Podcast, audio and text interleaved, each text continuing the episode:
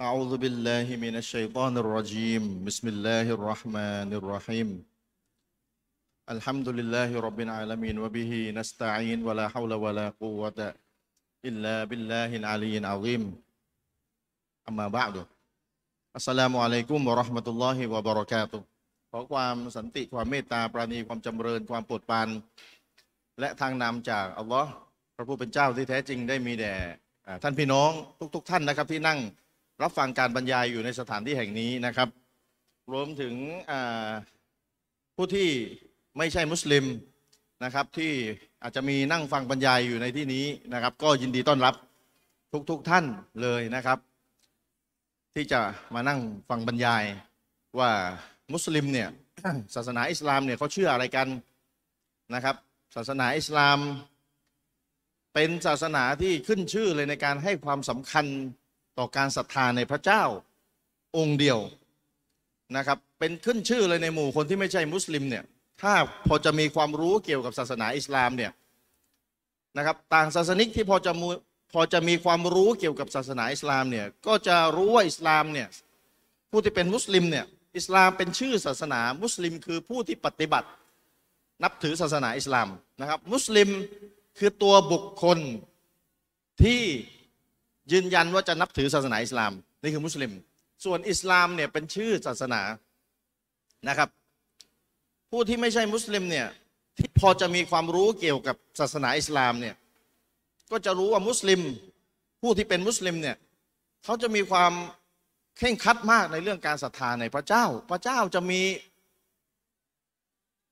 บทบาทมีอิทธิพลต่อชีวิตของผู้ที่เป็นมุสลิมเป็นอย่างมาก นะครับ การขับเคลื่อนชีวิตในบริบทต่างๆ การขับเคลื่อนต่างๆ ชีวิตประจำวันของเขาเนี่ย ถ้ามุสลิมเป็นผู้ที่เข่งคัดศาสนาเนี่ย จะขับเคลื่อนไปตามคำสั่งของพระผู้เป็นเจ้า พระเจ้าจึงมีบทบาทในชีวิตของผู้ที่เป็นมุสลิมมากนะครับสำหรับผู้ที่ไม่ใช่มุสลิมเนี่ยที่พอจะมีความรู้เกี่ยวกับศาสนาอิสลามก็จะรู้อะไรประมาณนี้ ไม่ใช่รู้ว่าห้ามกินหมูอันนั้นอันนั้นไม่ต้องมีความรู้เยอะก็รู้ นะครับ แต่สำหรับผู้ที่มีความรู้สูงขึ้นมาอีก อีกระดับหนึ่งก็จะรู้นะครับ แล้วผู้ที่ไม่ใช่มุสลิมเนี่ยก็จะรู้ว่าที่มีความรู้ในระดับหนึ่งนะจะรู้ว่าศาสนาอิสลามเนี่ยมีคัมภีร์อยู่เล่มหนึ่งซึ่งมุสลิมให้ความสำคัญเป็นอย่างมาก นั่นก็คือคัมภีร์ที่เราเรียกว่าอัลกุรอานกุรอานนะครับ มุสลิมจะให้ความสำคัญให้เกียรติคัมภีร์เล่มนี้เป็นอย่างมากศรัทธายกย่องคัมภีร์เล่มนี้เป็นอย่างมาก แล้วเชื่อว่าคัมภีร์เล่มนี้เนี่ย เป็นคัมภีที่มาจากพระผู้เป็นเจ้านะครับ อันนี้คือต่างศาสนิกที่พอจะมีความรู้เกี่ยวกับอิสลามในระดับหนึ่ง ทีนี้ต่างศาสนิกอาจจะตั้งคำถามว่า แล้วพระเจ้าที่ว่าเนี่ยพิสูจน์ได้ไหมล่ะว่ามีอยู่จริง แล้วคัมภีอันกุรอานที่ว่าเนี่ยพิสูจน์ได้ไหมล่ะว่ามาจากพระเจ้าผู้นี้จริงนะครับ หัวข้อในวันนี้เนี่ยตั้งว่านะครับ ตั้งว่าอะไรการมีอยู่ของศาสนาในยุคที่วิทยาศาสตร์เฟื่องฟู การมีอยู่ของศาสนาในยุคที่วิทยาศาสตร์เฟื่องฟู ตั้งหัวข้อนี้เราก็จะบอกว่า วิทยาศาสตร์นี่เจริญก้าวหน้าไปมากเท่าไหร่ ศาสนานี่ยิ่งไม่มีบทบาทมากเท่านั้น วิทยาศาสตร์เฟื่องฟู แต่ศาสนายังมีอยู่ได้ยังไงกำลังจะบอกแบบนั้น หัวข้อที่ตั้งนะครับ แล้วมันเกิดอะไรขึ้น ในยุคที่วิทยาศาสตร์เฟื่องฟูเนี่ย ถ้าเราไปดูสถิติคนที่รับอิสลาม เอาในในในกลุ่มทีมงานของผมเองเนี่ยนะทีมงานของผมเนี่ย เราทำงานเกี่ยวกับการเรียกร้องเชิญชวน ผู้ที่ไม่ใช่มุสลิมให้มาศึกษาอิสลามนะครับ ผมและทีมงาน นะครับ เรียกร้องเชิญชวนผู้ที่ไม่ใช่มุสลิมให้มาศึกษาอิสลาม จะได้เข้าใจว่าชีวิตเราเนี่ย เกิดมาทำไม ปฏิเสธไม่ได้ว่ามนุษย์เราเนี่ย ไม่ว่าจะนับถือศาสนาไหน ปฏิเสธไม่ได้เลยนะครับ จะมีคำถามอยู่ในใจ แทบคนถ้าไม่หลอกตัวเอง อยู่ในใจแน่นอนแต่จะพูดคำถามนี้ออกมา หรือไม่อีกก็เป็นอีกเรื่องหนึ่ง คำถามที่ว่าคืออะไร เราเกิดมาทำไม เราเกิดมาทำไม แล้วเราตายแล้วเราจะไปไหน เกิดมาทำไม เกิดมา เป็นเบบีเป็นเด็กทารก โตมาเข้าโรงเรียนอนุบาล เรียนป .1 ป .2 ป .3 ป .4 ป .5 ป .6 แล้วก็เรียนม .1 ม .2 ม .3 ม .4 ม .5 ม .6 เรียนแล้วก็มีคำแล้วก็มีข้อสอบเรียนแล้วก็มีข้อสอบเรียนแล้วก็มีการทดสอบเรียนแล้วก็มีการทดสอบวนวนวนวนจนกระทั่งเข้ามหาวิทยาลัย ก็เรียนแล้วก็มีการทดสอบอีกสี่ปีเป็นอย่างน้อย เรียนจบได้ใบปริญญาหางานทำทำงานได้เงินเดือน วนอยู่แบบนี้ เอ้าแล้วแค่เนี้ยเหรอชีวิตแล้วก็แล้วก็ทำงานได้เงินทำงานได้เงิน ใช้เงิน มันมันไม่ไม่มันมันไม่น่าจะแค่นี้ ที่ที่ว่ามันมันหลายคนที่มารับอิสลามเนี่ยตั้งคำถามแบบนี้แหละ แค่นี้เองเหรอชีวิต แค่นี้เองเหรอไม่น่าคือเบื้องลึกในใจเนี่ย ตั้งคำถามกับตัวเองว่าไม่น่าจะแค่นี้ มันน่าจะมีอะไรมากกว่านี้ อันนี้เป็นสิ่งที่ปฏิเสธไม่ได้นะหลายคนที่มารับอิสลามเนี่ยที่ตั้งคำถามแบบนี้มาก่อน เป็นจุดเริ่มต้นในการทำให้ค้นคว้าศึกษา ว่าตกลงนี่เป้าหมายชีวิตคืออะไรกันแน่ มันไม่น่าจะแค่นี้นะทำงานได้เงิน สิ้นปีได้โบนัส เอาเงินไปใช้จับจ่ายจับจับจับจ่ายใช้สอย แล้วก็ทำไปทำไปแล้วก็แล้วก็ตายเฮ้ยแล้วมันยังไงต่อมันแค่นี้ หลายคนก็เลยหาคำตอบ ว่าชีวิตเรานี่เกิดมาทำไมเกิดมาแค่นี้ไม่น่าจะใช่ มันกลวงแล้วมันไม่น่าจะใช่แล้วมันมันไม่ใช่แบบนี้ หลายคนก็หาคำตอบนะครับ ต่อคำถามที่ว่าเราเกิดมาทำไมผมก็เลยบรรยายไม่รู้กี่ที่แล้วผมก็ตั้งคำถามยกตัวอย่างให้เข้าใจง่าย ๆ ว่า สมมุติว่ามีเครื่องจักรกลอยู่ชนิดหนึ่ง ถูกนำมาวางไว้ต่อหน้าเรา เป็นเครื่องจักรกลที่ไม่เคยมีใครเห็นหน้าค่าตามาก่อน ถูกนำมาวางไว้ต่อหน้าเรา และก็ถูกตั้งคำถามว่า ใครจะเป็นผู้บอกวิธีการทำงานของเครื่องจักรกล ชนิดนี้ที่อยู่ต่อหน้านี้ได้ถูกต้องที่สุด ใครจะบอกวิธีการทำงานของเครื่องจักรกลนี้ได้ถูกต้องที่สุด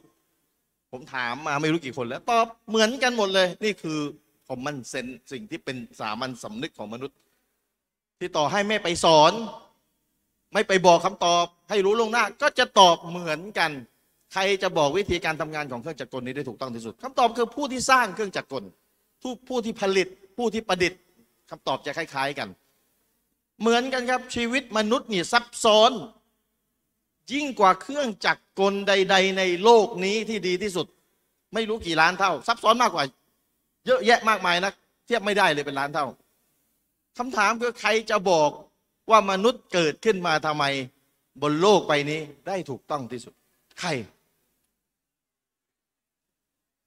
อะไรนะครับอ๋อทีมงานบอกว่าแก้วกาแฟเนี่ยมันทำให้ไม่สวยต้องเอาลงแล้วก็น้ำด้วยใช่ไหมโอเค อ่า อันนี้ให้เข้าใจกัน เอาใครครับ จะบอกมนุษย์ได้อย่างถูกต้องไม่ผิดเลย ว่ามนุษย์เกิดมาทำไมบนโลกนี้คำตอบง่าย ๆ ก็คือ ผู้ที่สร้างมนุษย์ไง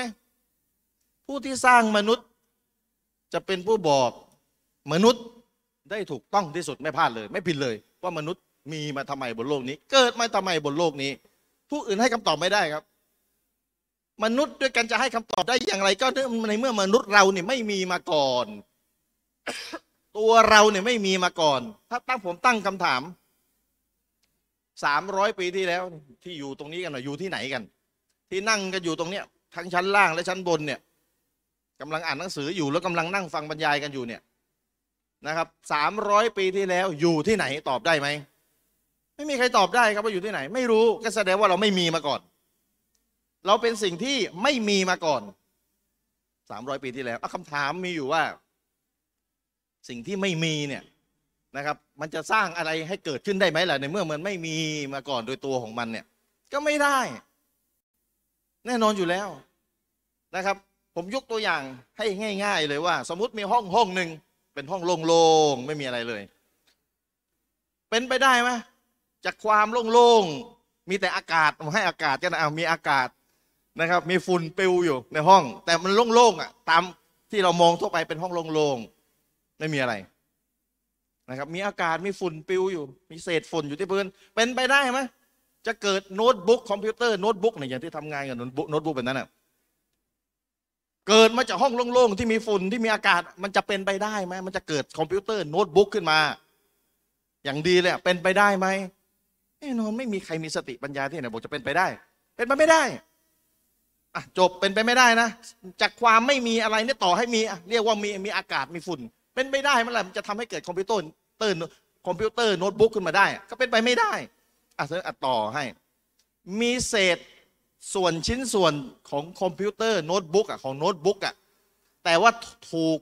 แยกชิ้นส่วนกองอยู่กับพื้น แยกชิ้นส่วนกันนะกองอยู่กับพื้นเรียงรายอยู่กับพื้นเป็นไปได้ไหมชิ้นส่วนต่างๆเนี่ยของโน้ตบุ๊กเนี่ยมันจะประกอบตัวเองเป็นโน้ตบุ๊กแบบสมบูรณ์แบบใช้งานได้เลย เป็นไปได้ไหมมันจะประกอบตัวเองขึ้นมาคำตอบก็เป็นไปไม่ได้ มันไม่มีชีวิต สิ่งที่ไม่มีชีวิต อย่างน้อยที่สุดจะต้องมีชีวิต สิ่งที่ไม่มีชีวิตทำอะไรไม่ได้จริงๆไม่มีชีวิตอย่างเดียวต่อให้มีชีวิตเดี๋ยวจะยกตัวอย่างต่อไปอะตัวอย่างที่สามมีส่วนประกอบชิ้นส่วนต่างๆ ของโน้ตบุ๊กกองเรียงรายอยู่กับพื้นอะผมให้เลยมีแมวอยู่ตัวหนึ่งเอาลิงด้วยอะลิงกับแมวนะครับมีลิงกับแมวอยู่อย่างละตัว อยู่ในห้องนั่นแหละ ที่มีส่วนประกอบของโน้ตบุ๊กแยกส่วนเรียงรายกันอยู่ กองอยู่บนพื้น เป็นไปได้ไหม ลิงกับแมวเนี่ยมันจะช่วยกันประกอบโน้ตบุ๊กขึ้นมา ให้เป็นโน้ตบุ๊กที่สมบูรณ์ใช้งานได้เลย เป็นไปได้ไหมถ้าขนาดมีชีวิตแล้วนะขนาดมีชีวิตอยู่แล้วนะ มีสองตัวนะ ลิงกับแมวมีชีวิตนะเป็นไปได้ไหมเราก็จะบอกเป็นไปไม่ได้ ผมทำไมอะมีชีวิตเนี่ยเราบอกไม่ได้ต่อให้มีชีวิตก็ไม่พอ เพราะต้องมีอะไรความรู้ด้วยอะแสดงว่าชีวิตอย่างเดียวนี่ไม่พอแล้วนะจะต้องมีความรอบรู้ด้วย มีความสามารถด้วย ถึงจะประกอบโน้ตบุ๊กให้ถูกต้องได้ นี่ขนาดพวกเราที่นั่งอยู่ตรงนี้เนี่ยมีชีวิต มีความสามารถมีความรอบรู้นะ แต่ถ้าไม่รู้เจาะเจาะเกี่ยวกับคอมพิวเตอร์โน้ตบุ๊กเอาชิ้นส่วนมาแยกนี่แล้วให้เดินมาประกอบทีละคนนี่นั่งกันอยู่เนี่ยเรียงกันมาเลยนะจะประกอบกันถูกไหมเนี่ย นี่ต่อให้มีชีวิต มีความรู้มีความสามารถ แต่ถ้าไม่ได้มีความรู้ในเรื่องนั้นๆ จะทำถูกไหมสุดท้ายก็ไม่ถูกอีกนี่ต่อให้มีความรู้นะรู้สารพัดแต่ถ้าไม่รู้เรื่องนั้น จะประกอบไม่เป็นอยู่ดีนั่นแหละในขนาดมนุษย์ด้วยกันนะ นับภาษาอะไรกับห้องโล่งๆนับภาษาอะไรกับตัวชิ้นส่วนของคอมพิวเตอร์โน้ตบุ๊กถ้าไม่มีชีวิต นับภาษาอะไรกับแมวกับลิงที่อยู่มีชีวิตแล้ว แต่ไม่มีความรู้ไม่มีความสามารถเนี่ยนับภาษาอะไรกับคนที่มีทั้งความรู้มีชีวิตมีความสามารถ แต่ไม่ได้มีความรู้ในเรื่องนั้นตรงๆ นี่สี่ตัวอย่าง คิดดูกันเลยนะไปสุดขนาดนั้นแล้วนะยังไม่ได้เลย แล้วนับภาษาอะไรกันถ้าไม่มีเลย แล้วจะมามีแบบสมบูรณ์แบบยิ่งกว่าเครื่องจักรกลใด ๆ ในโลกนี้ ที่ว่าซับซ้อนสุดๆ แบบนี้เลยอะจากไม่มีเลยมามีแบบเนี้ยเป็นไปได้ไงมันจะเกิดขึ้นเอง สติปัญญาอยู่ไหนที่จะเชื่อว่ามันเกิดเอง มันจะต้องมีผู้มีชีวิต มีความรอบรู้ มีความสามารถและรู้เฉพาะเรื่องนั้นอย่างดีด้วย รู้ทุกสรรพสิ่งรู้สิ่งต่างๆ เพราะฉะนั้นสิ่งใดก็แล้วแต่นะครับ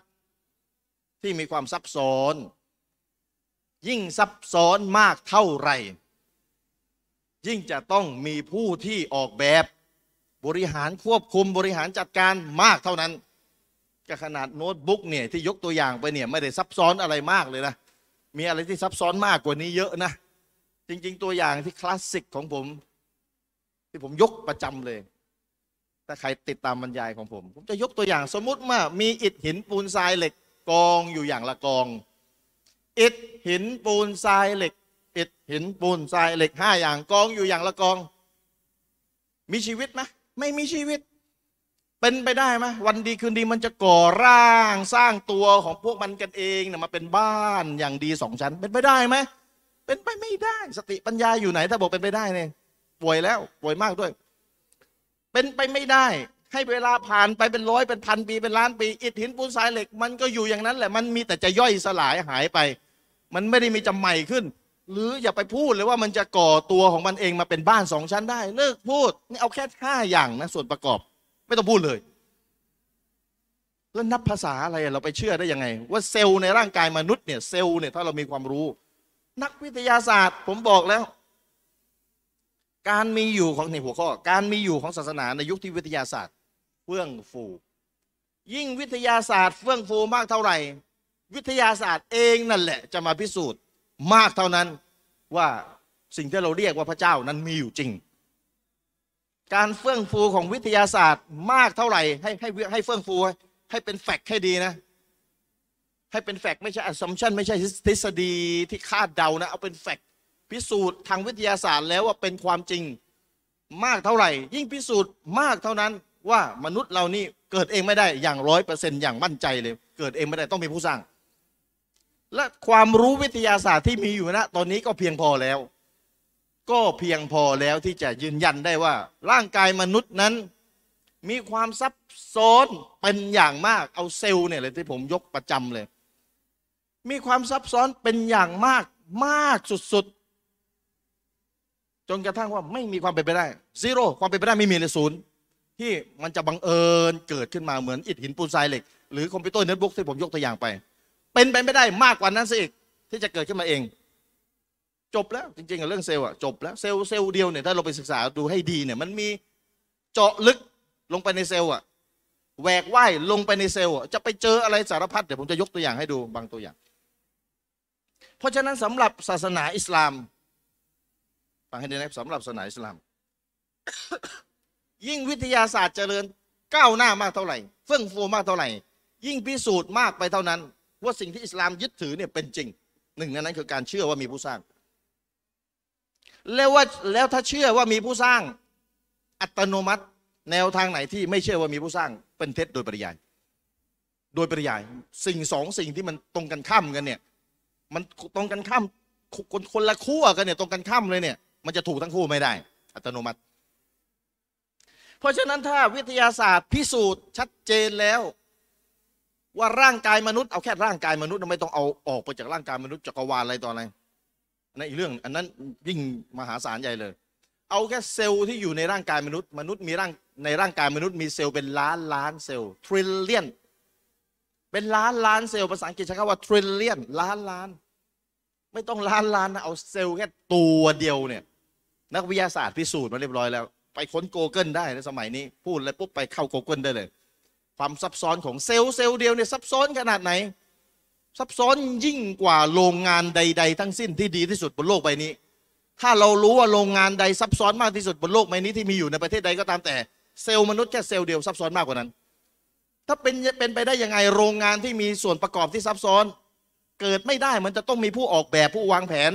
อย่างดีด้วยซ้ำ ต้องมีความรู้อย่างที่สุดอย่างมหาศาลด้วยซ้ำกว่าจะออกแบบโรงงานที่ซับซ้อนขนาดนั้นได้ แล้วเซลล์เนี่ยมันซับซ้อนยิ่งกว่านั้นเป็นหมื่นเป็นแสนเท่า เป็นไปได้ยังไงมันจะเกิดขึ้นมาเอง ด้วยความบังเอิญก็ยิ่งต้องมีผู้ออกแบบผู้วางแผนผู้บริหารผู้จัดการ ส่วนเราจะมองเห็นหรือมองยังไม่เห็นคนละเรื่อง แต่ว่าชัดๆคือมีผู้บริหารจัดการมีผู้ออกแบบมีผู้สร้าง ส่วนจะมองเห็นผู้สร้างผู้นี้อีกประเด็นครับอย่าเอาสองประเด็นมาขยำรวมกัน คนละประเด็น เพราะฉะนั้น เมื่อพิสูจน์แล้วว่าวิทยาศาสตร์เนี่ยความรู้วิทยาศาสตร์ที่เฟื่องฟูเนี่ยความรู้อยู่ตรงเนี่ยเอามาพิสูจน์ได้ชัดเจนแล้วเอาเรื่องเซลล์เรื่องเดียวเนี่ยว่าจำเป็นเลยชัดเจนว่าจะต้องมีผู้สร้าง ผู้ควบคุมจัดการบริหารร่างกายมนุษย์เซลล์มนุษย์เนี่ยมันเกิดเองไม่ได้มันต้องมีผู้สร้าง อัตโนมัติ ความเชื่อใดแนวทางใดที่ไม่เชื่อว่ามีผู้สร้างเป็นเท็จโดยปริยายที่รากฐานเลย อัตโนมัติสิ่งสองสิ่งที่มันเป็นสิ่งที่ตรงกันข้ามกันเนี่ยมันจะเป็นจริงทั้งคู่ไม่ได้ครับ มันต้องมีจริงอันหนึ่งเท็จอันหนึ่งหรือไม่ก็เท็จทั้งคู่ หรือถ้าถ้าพิสูจน์แล้วว่าจริงอันหนึ่งอีกอันหนึ่งเท็จไปโดยปริยายนะครับ เพราะฉะนั้นย้ำจุดนี้ ถ้าวิทยาศาสตร์ พิสูจน์แล้วชัดเจนแล้วจากความรู้วิทยาศาสตร์เนี่ย ชัดเจนเลยเป็นเงื่อนไขเลยว่า zero probability ความน่าจะเป็นไม่มีศูนย์ในการที่เซลล์ตัวเดียวจากเป็นล้านล้านเซลล์ไม่ต้องพูดเยอะ เอาเซลล์แค่ตัวเดียวจะเกิดเองเนี่ยไม่มีความน่าจะเป็นเหลือเป็นศูนย์แล้วความน่าจะเป็นเนี่ยแต่จะต้องมีผู้บริหารจัดการควบคุมนะครับ แนวทางที่เชื่อว่าไม่มีผู้สร้างก็เป็นเท็จไปโดยปริยายนะครับ อีกประเด็นหนึ่งอะเดี๋ยวยกนักวิทยาศาสตร์ซะหน่อยนะครับ นี่ก็ยกไปเยอะเลยแหละ นักวิทยาศาสตร์ท่านหนึ่งนะครับ ซึ่งเป็นนักดาราศาสตร์ และก็นักคณิตศาสตร์ ชาวอังกฤษมีชื่อเสียงโด่งดังเป็นหอยนะครับ ได้กล่าวเอาไว้นะครับในหนังสือ Intelligent Universe ได้กล่าวเอาไว้ว่า ความน่าจะเป็นที่สิ่งมีชีวิตจริงๆผมยกตัวอย่างง่ายๆเลย เอาง่ายๆเลยก็คือแปลสรุปง่ายๆเลยไปดูหนังสือเล่มนี้ได้แหละนะครับ เขาหน้าเขาเขาคำนวณความน่าจะเป็นออกมาเนี่ยมันเหมือนกับมีเศษเหล็กกองอยู่ กองเศษเหล็กกองกองอยู่กองเศษเหล็กกองอยู่นะครับเศษเหล็กกองอยู่ แล้วมีพายุทอร์นาโดพัดผ่านกองเหล็ก ความน่าจะเป็นเนี่ยที่พายุทอร์นาโดที่พัดผ่านกองเหล็ก พายุนะพายุแรงมากพัดผ่านกองเหล็ก เศษเหล็กนะ และจะทำ ผันผวนผันผวนผันผวนทำให้เกิดเครื่องบินโบอิง747 ขึ้นมาเนี่ยมีความน่าจะเป็นไหมไม่มีความน่าจะเป็นเลยแม้แต่น้อยใครจะไปคิดว่ามันจะเป็นไปได้ พายุทอร์นาโดพัดผ่านกองเหล็กที่กองกันอยู่กองของอะไรก็แล้วแต่เป็นเศษเหล็กเป็นเศษของอะไรก็แล้วแต่นะครับ เหมือนกับคอมพิวเตอร์โน้ตบุ๊กที่ผมยกยกตัวอย่างตะกี้นั่นแหละอันเนี้ยพายุทอร์นาโดเนี่ยไม่มีชีวิต แต่ผมมาให้ลิงกับแมวอยู่ด้วย มีชีวิตเนี่ยเป็นไปไม่ได้แล้วนี่พายุทอร์นาโดเฟสฮอยเนี่ย ยกตัวอย่างเรื่องพายุทอร์นาโดมาพัดผ่านกองเหล็ก เศษเหล็ก พัดไปพัดมาจนกระทั่งว่าเกิดมาเป็นเครื่องบินโบอิง747 เป็นไปได้ไหม ถ้าตอบว่าเป็นไปไม่ได้ ชีวิตมนุษย์เนี่ยเซลล์เดียวเนี่ยยิ่งเป็นไปไม่ได้ กว่านี้อีกไม่รู้กี่เท่า แค่นี้ก็พอแล้วนะครับ ที่จะยืนยันที่จะใช้ความเฟื่องฟู ทางวิทยาศาสตร์เนี่ยมายืนยันได้ว่าความเชื่อที่เชื่อในเรื่องการมีผู้สร้างเนี่ยเป็นความเชื่อที่ชัดเจนประจักษ์ชัด ไม่มีความเป็นน่าจะเป็นอื่นแล้ว อันนี้คือผู้สร้าง พิสูจน์ว่ามีผู้สร้างพิสูจน์ว่ามีเจ้าของชีวิตเรานะครับ ในส่วนนี้ ทีนี้ เวลายกตัวอย่างพูดมาถึงจุดนี้นะครับพูดหัวข้อเนี่ยดูเหมือนจะบอกว่ายิ่งวิทยาศาสตร์เจริญเท่าไหร่ ศาสนายิ่งต้องถูก ปัดลงถังขยะเท่านั้น อาจจะเป็นแนวทางอื่นแต่ไม่ใช่อิสลามแน่อิสลามในเชื่อในพระเจ้าชัดเจนแล้วผมพิสูจน์ไปแล้ว แค่ตัวอย่างไม่กี่ตัวอย่าง ชัดเจนแล้วว่าความรู้วิทยาศาสตร์มาสนับสนุนความเชื่อในพระเจ้า อันนี้หนึ่งหนึ่งนะนะเพราะฉะนั้นอะไรที่ไม่เชื่อในพระเจ้าก็อัตโนมัติเป็นเท็จเวลาพูดถึงตรงนี้ผมนึกถึงคลิปของดรสกิทไนได้สามสี่คลิป เดี๋ยวผมจะบอกชื่อให้ บางคลิปก็มีภาคไทยแล้ว คนภาคไทยยืนอยู่นู่นใครไม่เคยเห็นหน้าคนภาคไทย ยืนใส่แว่นหล่อๆอยู่นู่นนะครับเดี๋ยวจะขึ้นบรรยายหลังจากนี้ผมจะนั่งฟังด้วยนะครับ คุณอาลิฟคนภาคไทยยังไม่เคยเห็นหน้านะนะยืนอยู่ มีอยู่สองคลิปที่ภาคไทย เดี๋ยวผมจะบอกชื่อ มันจะเกี่ยวกับหัวข้อวันนี้ ไปฟังได้ ภาคไทย ใครฟังกิจไม่รู้กับภาคไทยให้เลยนะครับ คลิปหนึ่งชื่อว่าฟังให้ดีนะครับ คลิปหนึ่งเนี่ยคลิปที่หนึ่งเนี่ยชื่อว่าเอทิสทอทหารสลีอีสอเสือต่อเต่ากรันสะกดแบบนี้เอทิสคนหนึ่งถามว่าทำไมเราจะต้องเชื่อในพระเจ้าด้วยในยุคที่เป็นวิทยาศาสตร์เล็กและเทคโนโลยีนี้นี่คลิปเนี่ยตอบโจทย์ หัวข้อวันนี้ไม่ต้องบรรยายแล้วจบกลับบ้าน คลิปเนี่ยคลิปเดียวเนี่ยคุณอลิฟจบเลยวันนี้เนี่ยภาคเรียบร้อยแล้วร้องให้นิกได้พอดีคลิปนี้ เอาใหม่นะ คลิปนี้นะ ไปดูนะ มีภาคไทยให้แล้วนะ เอทิสคนหนึ่งถามว่าทำไมเราต้องเชื่อในพระเจ้าด้วย ในยุคที่เป็นวิทยาศาสตร์ และเทคโนโลยีนี้นี่ชื่อคลิปจดไปได้เลย พิมพ์ใน YouTube ขึ้นเลย ภาคไทย ไปดูคำตอบได้ ไปดูคำตอบได้ ดรเซกิตไนก็ตอบประมาณว่า ไม่ได้ตอบอะไรเยอะครับ ประมาณว่าเอติดคนนี้คงไม่ได้ศึกษากุรอานอะ ถ้าศึกษากุรอานก็จะไม่พูดแบบนี้ เพราะกุรอานเนี่ยมีข้อมูลทางวิทยาศาสตร์สมัยใหม่ ข้อมูลทางวิทยาศาสตร์สมัยใหม่ เทคโนโลยีสมัยใหม่เนี่ยมาสนับสนุนคัมภีร์อัลกุรอาน มาสนับสนุนคัมภีร์อัลกุรอาน ให้พิสูจน์ชัดเจนเลยว่าคัมภีร์เล่มนี้มนุษย์เขียนเองไม่ได้ ชัดเจนว่าคัมภีร์เล่มนี้เป็น fact แล้ว ไม่ต้องมานั่งเถียงแล้วนักประวัติศาสตร์ ที่ไม่ใช่มุสลิมเนี่ยก็ยืนยันตรงกันว่าคัมภีร์กุรอานมีมาพันสี่ร้อยปี อันนี้เขาไม่เถียงแล้วสำหรับคนมีความรู้นะไม่ต้องมานั่งถามแล้วกุรอานมีมากี่ปี อันนี้เขาไม่เถียงในแวดวงเลยเขารู้กันแล้ว มีมาพันสี่ร้อยปีที่แล้ว ใครเป็นผู้แรกที่นำคำพีอันกุรอานมา อันนี้เขาก็ไม่เถียงครับ ที่บอกว่าไม่เถียงเนี่ย แม้กระทั่งนักประวัติศาสตร์ ที่ไม่ใช่มุสลิม แต่เขาศึกษาประวัติศาสตร์อาหรับเนี่ยเขาก็รู้ว่ากุรอานมีมาพันสี่ร้อยปีที่แล้ว ผู้แรกที่นำคัมภีร์อันกุรอานมาคือศาสนทูตมุฮัมมัดขอความสันติจงมีแด่ท่านเขาไม่เถียงแล้วสองประเด็นนี้ เพราะฉะนั้นเป็นแฟกต์แล้ว คือกุรอานมีมาพันสี่ร้อยปีที่แล้ว ผู้แรกที่นำคัมภีร์อันกุรอานมาคือท่านศาสนทูตมุฮัมมัดเกิดเมื่อพันสี่ร้อยปีที่แล้ว แล้วเป็นไปได้อย่างไรคัมภีร์ที่มีมาเมื่อพันสี่ร้อยปีที่แล้ว กับกล่าวข้อมูลเกี่ยวกับวิทยาศาสตร์ สมัยใหม่เอาไว้เป็นร้อยเรื่อง ที่วิทยาศาสตร์ที่เฟื่องฟูปัจจุบันเนี่ยเพิ่งจะค้นพบข้อมูลเหล่านี้ เป็นไปได้อย่างไร ที่คัมภีร์มีอายุพันกว่าปีพันสี่ร้อยกว่าปี กล่าวข้อมูลเหล่านี้เอาไว้ เป็นไปได้อย่างไรมุฮัมมัดสลลัลฮุอะลัยฮิวะสัลลัมขอความสันติจงมีแด่ท่าน เป็นผู้ที่อ่านไม่ออกเขียนไม่ได้ แฟกนักประวัติศาสตร์ที่ไม่ใช่มุสลิมไปดูได้ ยืนยันตรงกันว่า ศาสนทูตมูฮัมมัดเป็นผู้ที่อ่านไม่ออกเขียนไม่ได้ ผู้ที่อ่านไม่ออกเขียนไม่ได้ มีชีวิตมาพันสี่ร้อยปีที่แล้ว แต่กล่าวเกี่ยวกับข้อมูลทางวิทยาศาสตร์ สมัยใหม่เอาไว้ คิดดูไม่รู้ไม่ต่ำกว่าร้อยเรื่อง ไปดูได้ในกุรอานใครไปค้นใน Google ก็ได้เดี๋ยวยูทูบก็เดี๋ยวก็เจอ เป็นไปได้ยังไง เป็นไปได้อย่างไร ผมก็ยกตัวอย่างเดิมเนี่ยแหละครับ ถ้ามีเครื่องจักรกลถูกนำมาวางไว้ต่อหน้าเรา แล้วไม่มีใครเคยรู้จักเห็นหน้าเครื่องจักรกลชนิดนี้มาก่อน ใครจะเป็นผู้บอกวิธีการทำงานของเครื่องจักรกลนี้ได้ถูกต้องที่สุดคำตอบคือผู้สร้างเครื่องจักรกลกำลังจะยกตัวอย่างในบริบทวิทยาศาสตร์ว่า กุรอานกล่าวเกี่ยวกับข้อมูลทางวิทยาศาสตร์ ไม่รู้กี่เรื่อง เป็นสิบสิบเป็นร้อยเรื่อง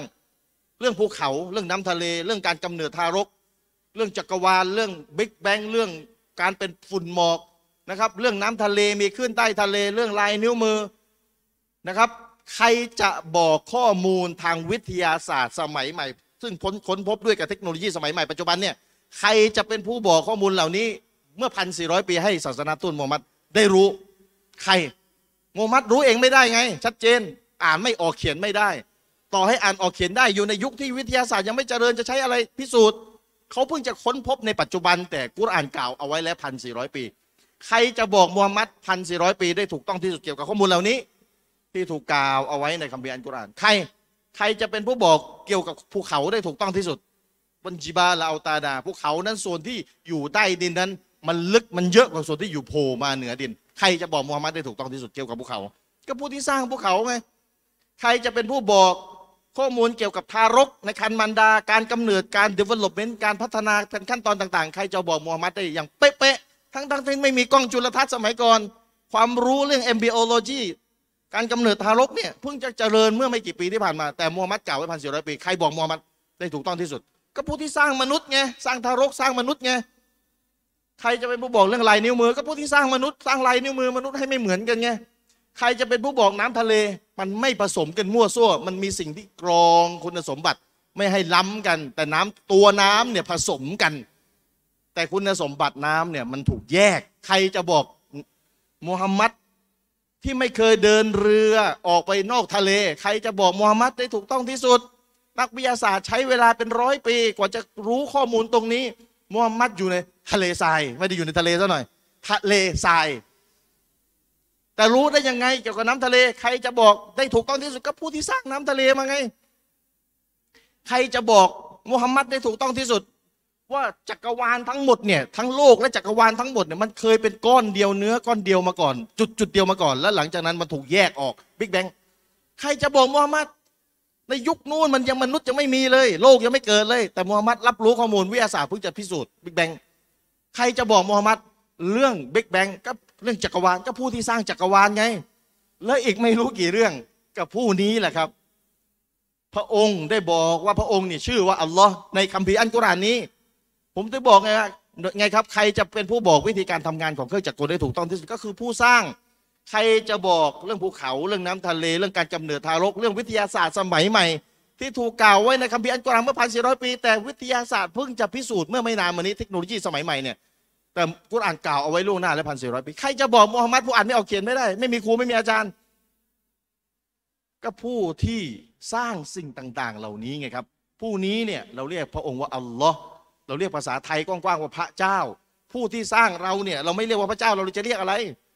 เจ้าชีวิตเราเจ้าของต่างๆ เนี่ย ผู้เป็นเจ้าของสรรพสิ่งทั้งหลาย ผู้นี้เลยยิ่งใหญ่ที่สุดที่เราสร้างเรามาและจะบอกเราได้ถูกต้องที่สุดว่า เราถูกสร้างมาเพื่ออะไรบนโลกนี้ เราถูกสร้างมาทำไมบนโลกนี้นะครับอะย้อนมาที่คลิปของดร.ซากิร ไนค์ตะกี้จบไปคลิปหนึ่งแล้วนะเอทิดคนหนึ่งถามว่าทำไม เราต้องเชื่อในพระเจ้าด้วยในยุคที่เป็นวิทยาศาสตร์และเทคโนโลยี เทคโนโลยีกับวิทยาศาสตร์เนี่ยแหละครับมาสนับสนุนในสิ่งที่อิสลามเชื่ออยู่ว่าเป็นสัจธรรมคำตอบง่ายๆเลยอะคลิปที่สองเป็นพากย์ไทยเหมือนกัน คลิปที่สองพากย์ไทยเหมือนกันของดร.ซากิร ไนค์ทำไมนักวิทยาศาสตร์ที่ไม่ใช่มุสลิม จึงยอมรับในวิทยาศาสตร์ แต่ไม่ยอมรับกุรอานที่พูดถึงวิทยาศาสตร์ทำไมนักวิทยาศาสตร์ที่ไม่ใช่มุสลิม จึงยอมรับในวิทยาศาสตร์ แต่ไม่ยอมรับกุรอานที่พูดถึงวิทยาศาสตร์ อันนี้อีกคลิปหนึ่งพากย์ไทยนะครับ อีกคลิปหนึ่งที่ภาคไทย คือในเมื่อนักวิทยาศาสตร์ในรู้วิทยาศาสตร์ แล้วเขาไม่รู้เหรอว่ากุรอานกล่าเกี่ยวเกี่ยวกับวิทยาศาสตร์เอาไว้ทำไมเขาไม่ยอมรับดรสกิทไนก็ชี้แจงเอาไว้ นักวิทยาศาสตร์เนี่ย ไม่ใช่ว่าเขารู้ความจริงอะไรแล้วเขาจะยอมรับตามนั้นนะ ถามว่านักวิทยาศาสตร์เนี่ยเขาไม่ได้รู้หรือว่าเหล้าสุราเนี่ยเป็นพิษต่อร่างกาย ไม่ดีต่อร่างกาย ก็ไม่ใช่นักวิทยาศาสตร์ดอกหรือ ที่ทำให้เรารู้ว่าสุรามันไม่ดีอย่างไรต่อร่างกาย ก็ไม่ใช่นักวิทยาศาสตร์ดอกหรือครับ ที่ทำให้เรารู้ว่าบุหรี่มันไม่ดีอย่างไรต่อร่างกายคำถามจำเป็นไหมว่านักวิทยาศาสตร์เหล่านั้นเนี่ยจะต้องไม่กินเหล้าไม่สูบบุหรี่จำเป็นไหมเกี่ยวกันไหมไม่เกี่ยว นักวิทยาศาสตร์รู้สิ่งใดเขาอาจจะไม่ทำตามสิ่งนั้นก็ได้ นะครับ อันนี้คือในกรณีที่รู้นะแต่ถ้าไม่รู้ไม่รู้ก็ไม่รู้แต่ต้น จะว่ายังไง ก็ต้องมาศึกษาให้รู้ไงครับนะครับ เพราะฉะนั้นที่บอกว่าทำไมนักวิทยาศาสตร์ จึงไม่ไม่ยอมรับในกุรอานไอ้คำว่าไม่ยอมรับเนี่ยมันต้องตั้งคำถามว่าเขารู้กุรอานแต่ต้นไหมล่ะเกี่ยวกับวิทยาศาสตร์ที่กล่าวไว้ในกุรอานนะครับ หรือต่อให้รู้ก็ไม่จำเป็นนะครับ ว่าเขารู้ความจริงแล้วเขาต้องยอมรับ อย่างที่ผมยกตัวอย่างเรื่องบุหรี่เรื่องเหล้าไปง่าย ๆ ไม่จำเป็นนะครับอะอันนี้สองคลิป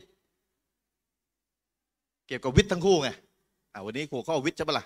ก็เอาคลิปของดรซากิรไนค์เนี่ยที่ทีมงานเราพากย์เอาไว้เรียบร้อยแล้วเนี่ยมาให้เป็นประโยชน์นะครับ ส่วน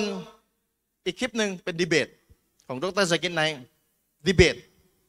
บางคนอาจจะตั้งคำถามว่าเอาละสมมุติเราเชื่อแล้ว เชื่อแล้วว่ามีพระเจ้า เชื่อแล้วว่ามีพระเจ้า แนวทางไหนที่ไม่เชื่อในพระเจ้าเอาเป็นเท็จตัดทิ้งไป เท็จและไม่ไม่ไม่สนแล้วแนวทางนี้ไม่ศึกษาแล้วจบเพราะค้านเนี่ยถ้าค้านถ้าค้านตั้งแต่รากฐานสำคัญเนี่ยหัวใจสำคัญเนี่ยกิ่งก้านสาขาเขาไม่พูดถึงแล้วครับไม่ต้องไปศึกษาแล้วเสียไปเสียเวลาบางคนอาจจะตั้งคำถามโอเค ยอมรับแล้วชีวิตเราเนี่ยมีผู้สร้างชัดเจนเซลล์เซลล์เดียวเนี่ยหลักฐานเชิงประจักษ์ชัดเจนแล้ว แล้วทำไมต้องอิสลามทำไมอื่นจะอิสลามไม่ได้ที่เขาเชื่อในพระเจ้าเหมือนกันเอาเช่นคริสเตียน ทำไมทำไมทำไมต้องมารับอิสลามทำไมไม่รับคริสคริสเขาก็เชื่อในพระเจ้านะครับ ก็เราก็ถ้าใช้วิทยาศาสตร์พิสูจน์สมมตินะตามหัวข้อ สมมติเอาวิทยาศาสตร์เป็นตัววัด เป็นตัววัด อิสลามนี่เขากลับไปหาคุรอานคริสนี่กลับไปหาอะไรรู้กันไบเบิลถูกปะเอาเอาเอาสองคัมภีร์นี้มา เอาสองคัมภีร์นี้มา แล้วเอาหัวข้อในวันนี้วิทยาศาสตร์เป็นตัวตัดสิน วิทยาศาสตร์เป็นตัวตัดสิน เป็นกรรมการตัดสินไบเบิลกับกุรอานอันไหนจะผ่านอะผมให้ไปดูดีเบต มันยาวเอาคริสต์นะประเด็นคือคริสต์นะไบเบิลนะดรซากิรไนค์เนี่ยแกได้ดีเบตเอาไว้ นู่นสิบสิบกว่าปีที่แล้วนั่นที่อเมริกา หัวข้อดีเบตนะ ไปดูนะใครรู้ภาษาอังกฤษไปดู น่าจะยังไม่มีแปลไทยอะมีคนบอกว่าน่าจะให้ภาคไทยกี่ชั่วโมงสามชั่วโมงอลิบไหวป่ะสามชั่วโมงนะ ภาคไทยดีเบตอะหัวข้อดีเบตนะ เรื่องหัวข้อเลยนะ the Bible and the Quran in the light of science นะครับดรสกิทไน vs ดรวิลเลียมแคมเบลอ่าไปดูได้ ใครรู้ภาษาอังกฤษ ไปดูดีเบตอันนี้ได้ดีเบตจริง ๆ เลยสองสองฝั่งเลย ดรซากิรไนค์กับดรฝ่ายคริสต์ไบเบิลกับกุรอาน in the light of science อะไปดูผลดีเบตไม่อยากจะพูดเอง ไปดูกันแล้วกันดีเบตเมื่อสิบกว่าปีที่แล้ว ก็จะรู้เลยว่า ถ้าเอากุรอานมาไว้ เอาไบเบิลมาไว้กองเอามาสองสองเล่มนี้ แล้วใช้คณะกรรมการคือวิทยาศาสตร์ เป็นตัวตัดสินวิทยาศาสตร์ในวิทยาศาสตร์ establish science วิทยาศาสตร์ที่ได้รับการยืนยันแล้วว่าเป็นแฟกต์นะ อย่าเอาสมมติฐานมานะไม่เกี่ยว เวลาเราพูดเกี่ยวเวลาเราพูดเกี่ยวกับ วิทยาศาสตร์ที่เราพูดถึงเนี่ยข้อมูลความรู้ทางวิทยาศาสตร์เนี่ยเราพูดถึงสิ่งที่ establish สิ่งที่ยืนยันแล้วชัดเจนแล้วว่าเป็นจริงนะไม่เอา hypothesis ไม่เอาสมมติฐานมายุ่ง hypothesis ยังยังไม่ได้รับการพิสูจน์แค่สมมุติฐานนะครับ ไปดูดีเบตอันนี้ได้ เป็นภาษาอังกฤษนะครับ แล้วก็จะรู้ว่าถ้าเอาคัมภีร์มา ทั้งหมดเลยจะมีกี่ในโลก จะมีในโลกกี่คัมภีร์กันแล้วแต่กุรอานผ่าน กุรอานผ่านบททดสอบเลย ถ้าเอาวิทยาศาสตร์ที่เป็น establish วิทยาศาสตร์ วิทยาศาสตร์ที่ได้รับการยืนยันชัดเจนแล้วว่าเป็นแฟกต์แล้วเนี่ยนะมาใช้กับกุรอานกุรอานสอบผ่านหมดเลย เพราะฉะนั้นสมมุติว่าจะมีคัมภีร์เล่มใด ที่บอกว่าคัมภีร์เราก็มีข้อมูลทางวิทยาศาสตร์ กล่าวเอาไว้เป็นพันปีแล้ว เป็นพันปีแล้ว สมมุตินะเขาจะอ้างแบบนั้น เป็นไปได้อย่างไรคำถามมีอยู่ว่า แล้วข้อผิดพลาดทางวิทยาศาสตร์ที่อยู่ในคัมภีร์เล่มนั้นล่ะจะว่าไง สมมุติว่ามีคัมภีร์อยู่สี่เล่ม สมมุตินะมีคัมภีร์อยู่สี่เล่มของสี่ศาสนานี่แหละ สมมติเวลาสี่เล่มก็คือสี่สี่แนวทางนี่แหละคัมภีร์อันกุรอานหนึ่งในนั้น กุรอานเนี่ยชัดเจนร้อยเปอร์เซ็นต์เลย สอบผ่านร้อยเต็มร้อยข้อมูลทางวิทยาศาสตร์สมัยใหม่เอสตับลิตที่ได้รับการยืนยันชัดเจนแล้ว เอาวิทยาศาสตร์มาตรวจสอบผ่านหมดเลย ไม่มีอะไรผิดพลาดเลย แต่อีกสามเล่มเนี่ยมีผิดบ้างถูกบ้างผิดบ้าง ถูกบ้างผิดบ้างถูกบ้าง ถ้าจะอ้างว่าคัมภีร์ของฉันเนี่ยของเราเนี่ยก็มีข้อมูลทางวิทยาศาสตร์สมัยใหม่ด้วยนะเป็นไปได้ยังไงกล่าวว่าเป็นพันปี แล้วสมมติยอมให้ว่ามีจริง แล้วข้อผิดพลาดจำนวนมากมายจะว่ายังไง ผิดพลาดเลยชัดๆเลยผิดพลาด ไม่ได้ใส่ร้ายผิดพลาดจริงๆ ถ้าอ่านเนี่ยรู้เลยผิดพลาดแน่ๆวิทยาศาสตร์ที่ชัดเจนแล้วไม่ใช่แบบนั้นคัมภีร์ของท่านขัดต่อวิทยาศาสตร์เลยไอ้ข้อผิดพลาดนะจะว่ายังไง เพราะฉะนั้นถ้ามีคัมภีร์อยู่สี่เล่ม เล่มหนึ่งในคุราน ถูกร้อยเปอร์เซ็นต์กับอีกสามเล่มเนี่ยถูกบ้างผิดบ้างถูกบ้างผิดบ้างท่านจะเลือกคัมภีร์เล่มไหน ท่านจะเลือกคัมภีร์เล่มไหน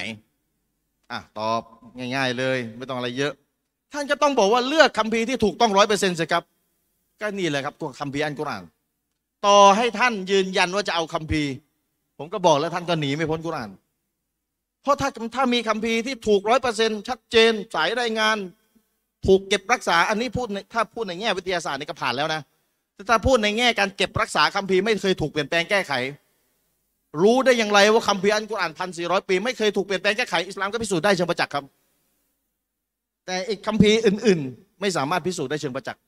ท่านจะเอาคัมภีร์เล่มไหนครับ ถ้าท่านบอกว่าท่านจะนับถือศาสนา ถ้าท่านบอกไม่นับถือศาสนาเดียวอันนี้อีกเรื่องหนึ่ง แต่ถ้าท่านเองบอกว่าฉันจะนับถือศาสนา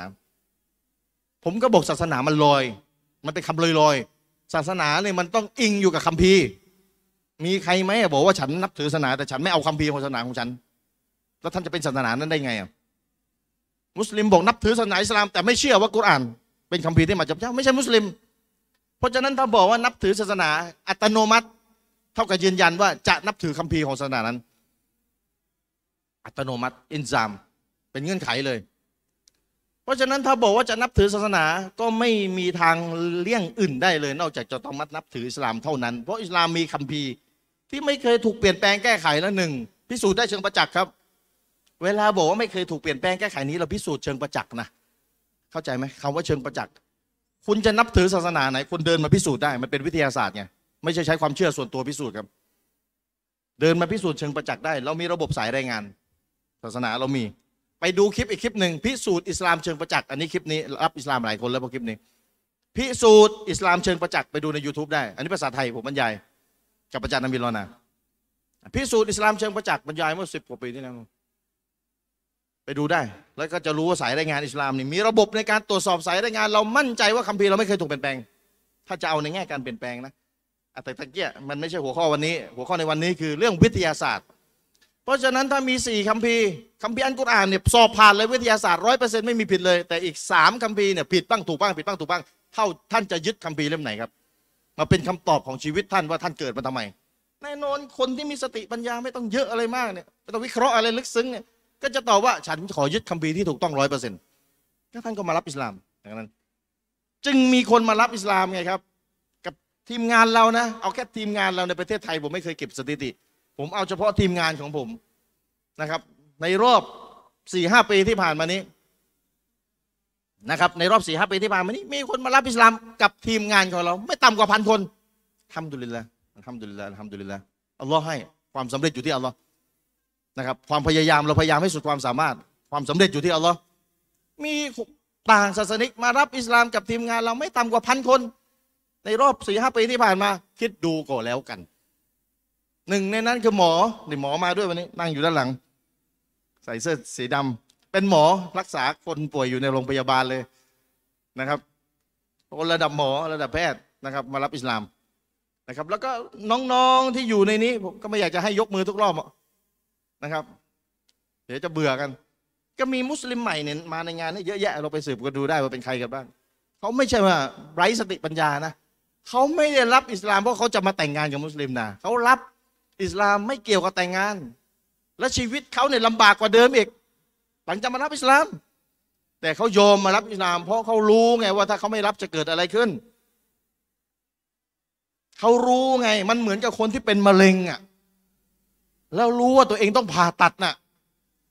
ถ้าไม่ทับถ้าไม่ผ่าตัดไม่ยอมเจ็บแล้วจะเกิดอะไรขึ้น เขาก็ต้องยอมผ่าตัดเพื่อชีวิตที่ดีของเขา เหมือนกันครับคนที่มารับอิสลามเนี่ยเขาไม่ได้เกี่ยวกับแต่งงานหลายจำเยอะแยะไปหมดไม่ได้เกี่ยวกับแต่งงาน แต่ทำไมเขายอมลำบาก จึงมารับอิสลาม แล้วก็หลังหลังจากรับอิสลามชีวิตเขาลำบากกว่าเดิมทำไมเขาถึงยอมเจ็บยอมลำบากเขารู้ไงว่าทำไมรับอิสลามจะเกิดอะไรขึ้น เหมือนกับคนเป็นมะเร็งไงรู้ว่าตัวเองเป็นมะเร็งอยู่ในระยะเนี่ย ถ้าไม่ผ่าตัดไม่ยอมเจ็บจะเกิดอะไรขึ้น เหมือนกัน ผู้ที่รู้ความจริงเกี่ยวกับอิสลาม แล้วไม่ยอมรับอิสลามเจ็บยิ่งกว่า ถ้าความตายมาถึงนี่เจ็บแบบแก้ตัวไม่ได้แล้วเขารู้ไง เขาอยู่ไม่ได้เขาต้องรีบมารับอิสลาม เพราะเขารู้แล้วไงคนรู้กับคนไม่รู้ไม่เหมือนกันนะครับ เพราะฉะนั้นทำดุลินละถ้ามีต่อให้มีคัมภีร์ก็ไม่พ้นครับคัมภีร์อันกุรอานนี่สอบผ่านฉลุยเลยเรื่องวิทยาศาสตร์นะครับเพราะฉะนั้นไปดูได้ดีเบตอันนี้ The Bible and the Quran in the Light of Science ดรสกินไน vs ดรวิลเลียมแคมเบลอันนี้ระหว่างไบเบิลกับกุรอานนะ ระหว่างไบเบิลกับกุรอานเป็นดีเบตเกิดขึ้นเราไปดูได้เลยนะครับ ถ้าเราตัดแนวทางที่ไม่เชื่อในพระเจ้าออกไปว่าเป็นเท็จแล้วนะไม่ไม่ต้องยุ่งแล้วนะก็จะเหลือไบเบิลกุราน และอาจจะเป็นคัมภีร์ฮินดูมาอีกเล่มหนึ่งก็ว่ากันไปคัมภีร์ฮินดูก็ไปดูของดรสกิทไนได้ว่ากล่าวเอาไว้อะไรอย่างบางคนบอกไม่ต้องแล้วพอแล้ว พอแล้ว ถ้าอยากรับก็อยากรับคริสเนี่ยแหละไม่ไปมากกว่านั้น แล้วเพราะว่าอย่างอื่นไม่ไหว อย่างอื่นไม่ไหว ก็ถ้าถ้าถ้าทางเลือกของท่านมีอิสลามกับคริสต์ท่านก็ไปดูเองไปศึกษาเองนะครับ กุรอานไม่เคยถูกเปลี่ยนแปลงแก้ไข ไม่มีหลายเวอร์ชันมีเวอร์ชันเดียว พิสูจน์ได้แบบวิทยาศาสตร์นะ บอกไว้ก่อนนะกุรอานไม่เคยถูกเปลี่ยนแปลงแก้ไข พิสูจน์ได้แบบ scientific เลยเป็นวิทยาศาสตร์เลย แล้วก็ถ้าข้อมูลทางวิทยาศาสตร์สมัยใหม่กุรอานก็ผ่านเลยครับ ไม่มีผิดเลยไม่แต่ถูกพิสูจน์แล้ว ในขณะที่คัมภีร์เล่มอื่นนี้ถูกบ้างผิดบ้างถูกบ้างผิดบ้าง แล้วท่านจะเอาแบบไหนร้อยเปอร์เซ็นต์กับทำไมครับ เพราะฉะนั้นดรซากิรไนค์จริงเคยยกตัวอย่างว่า ถ้ามีน้ำอยู่สองแก้ว ถ้ามีน้ำอยู่สองแก้ว น้ำแก้วหนึ่งนี่ชัดเจน ใสบริสุทธิ์ร้อยเปอร์เซ็นต์อีกแก้วหนึ่งมีปัสสาวะหยดเป็นหนึ่งหยด ท่านจะกินแก้วแก้วไหน ถ้ามีน้ำอยู่สองแก้ว น้ำแก้วหนึ่งเนี่ยพิสูจน์ชัดเจนแล้วเป็นน้ำบริสุทธิ์ร้อยเปอร์เซ็นต์กับอีกแก้วหนึ่งเนี่ยมีปัสสาวะหยดไปหนึ่งหยด ท่านจะเลือกกินแก้วไหนอันนี้นะครับตะกะง่ายๆ ถ้าไม่ดื้อจริงใจหาความจริงไม่ดื้อไม่ถูกอีโก้ตัวเองกดทับเอาไว้นะครับ แล้วไม่ถูกความสีวิไลของโลกนี้หลอกลวง ไม่มีทางอื่นแต่ท่านต้องมารับอิสลาม ถ้าทางศึกษารู้รู้ดีแล้ว เพราะที่มาศึกษาอิสลามแล้วมารับอิสลามเป็นพันเนี่ยท่านคิดว่าเขาเขาเป็นคนโง่เหรอครับ ไม่ครับกว่าเขาจะมารับอิสลามได้นี่แต่ละคนมีการเดินทางที่แตกต่างกันครับบางคนดูคลิปอยู่สองเดือน บ้าระห่ำเลยดูคลิปคลิปบรรยายอะคลิปพิสูจน์เชิงประจักษ์อะบางคนดูคลิปซากิรไนค์อย่างเดียวเลยไม่ดูคลิปคนอื่น รับอิสลามหลากหลายแบบครับมารับอิสลามนะครับ เพราะฉะนั้นอะมีอีกคลิปหนึ่งคลิปนี้น่าจะเป็น subไทยแต่ยังไม่ถูกพากย์เป็นภาษาไทย มันจะมีคลิปสามแบบนะคลิปภาษาอังกฤษ คลิปแบบเป็น subtitle subtitle เป็นภาษาไทย กับคลิปที่พากย์เป็นภาษาไทยเรียบร้อยแล้วนะครับคลิปคลิปที่จะบอกเนี่ยอ๋อคลิปที่จะบอกเนี่ยเป็นคลิปพากย์ไทยเรียบร้อยแล้วเหมือนกัน โดยคุณอาลิฟโหดร้ายมาก ไม่ขอโทษไม่ใช่โหดร้ายโหดมากคลิปนี้ ชื่อคลิปเนี่ยเดี๋ยวจะบอกให้ฟัง หมายความว่าเป็นคลิปถามตอบนะ แต่เป็นการเป็นการถามตอบที่ยาวที่สุด หมายความว่าดรซากิรไนค์เนี่ยให้โอกาสคนถามเนี่ย ได้ถามอย่างเต็มที่ และเป็นการตอบคำถามที่ยาวที่สุดเท่าที่ดรซากิรไนค์เคยตอบมา คนถามเนี่ยเป็น atheist เป็น atheist เลยนะแบบจังๆเลย pure ๆเลยแบบ atheist ออกตัวเลย ผมเป็น atheist ไม่เชื่อในศาสนาไหนเลย ผมไม่เชื่อในศาสนาไหนผมไม่เชื่อว่าหลังความตายมีอะไรเกิดขึ้น มาถามดรซากิรไนค์จะมาจับผิดกุรอาน ในช่วงถามตอบ แล้วทีมงานเราก็เอามาแปลแล้วคุณอาลิฟก็เอามาพากย์ จนกระทั่งออกมาเป็นภาษาไทยพากย์เรียบร้อยแล้วนะครับ คนดูน่าจะเกือบสองแสนแล้วมั้งเนี่ย จดชื่อคลิปให้ดีนะ จดชื่อคลิปให้ดีคลิปเนี่ย ชื่อว่าด็อกเตอร์ดอรอจุดอะดอรอจุดก็คือด็อกเตอร์ซากิรไนค์ตอบเอ่อโต้ตอบด็อกเตอร์ซากิรไนค์โต้ตอบ atheist ในช่วงถามตอบที่ยาวที่สุดในชื่อคลิป หลายคนคงคงเคยจะดูแล้วคงเคยดูแล้วนะด็อกเตอร์ดอรอจุดซากิรไนค์ โต้ตอบ atheist ในช่วงถามตอบที่ยาวที่สุด อันนี้คลิปนี้ไปดูได้เลย ถ้าจะพูดภาษาวัยรุ่นมันมากนะครับ เป็นการตอบไปตอบมาโต้เหมือนดีเบตเลย แต่มันเป็นถามตอบซากิรไนค์นี่ให้โอกาสเต็มที่เลยนะครับ ในการที่เอทิดคนนี้เนี่ยอยากถามอะไรเชิญ แล้วซากิรไนค์ก็โต้กลับโต้กลับโต้กลับ จนกระทั่งว่าท้ายที่สุดแล้วในเอทิดคนนี้เป็นไงวะยอมรับแล้วว่ามีผู้สร้าง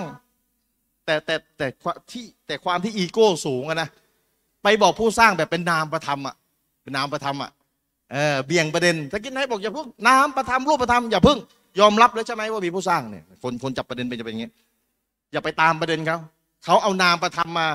มาล่อเราให้เราไปเกาะ และเราให้ไปโต้ประเด็นใหม่ คนที่โต้วันทีเป็นมีศาสตร์ในการดีเบตเป็นเขาจะไม่ไปไปหลงประเด็นเขาจะเอาประเด็นเดิมยอมรับแล้วใช่ไหมว่ามีพระเจ้า จี้จุดนี้ก่อน ยอมรับแล้วใช่ไหม ว่ามีผู้สร้าง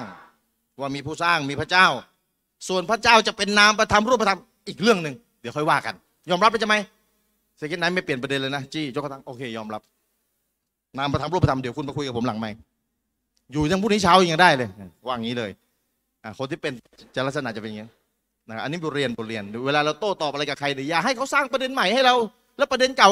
ก็ถูกลืมไปทั้งที่เราโต้เขาได้เรียบร้อยแล้ว นะครับใน TikTok ใน Clubhouse อะไรต่ออะไรเนี่ยต้องปรับปรุงให้ดี ไม่งั้นเอติจะเอาประเด็นใหม่มาให้เราไปเกาะ แล้วประเด็นเก่าเนี่ยเราโต้ได้ชัดๆเนี่ย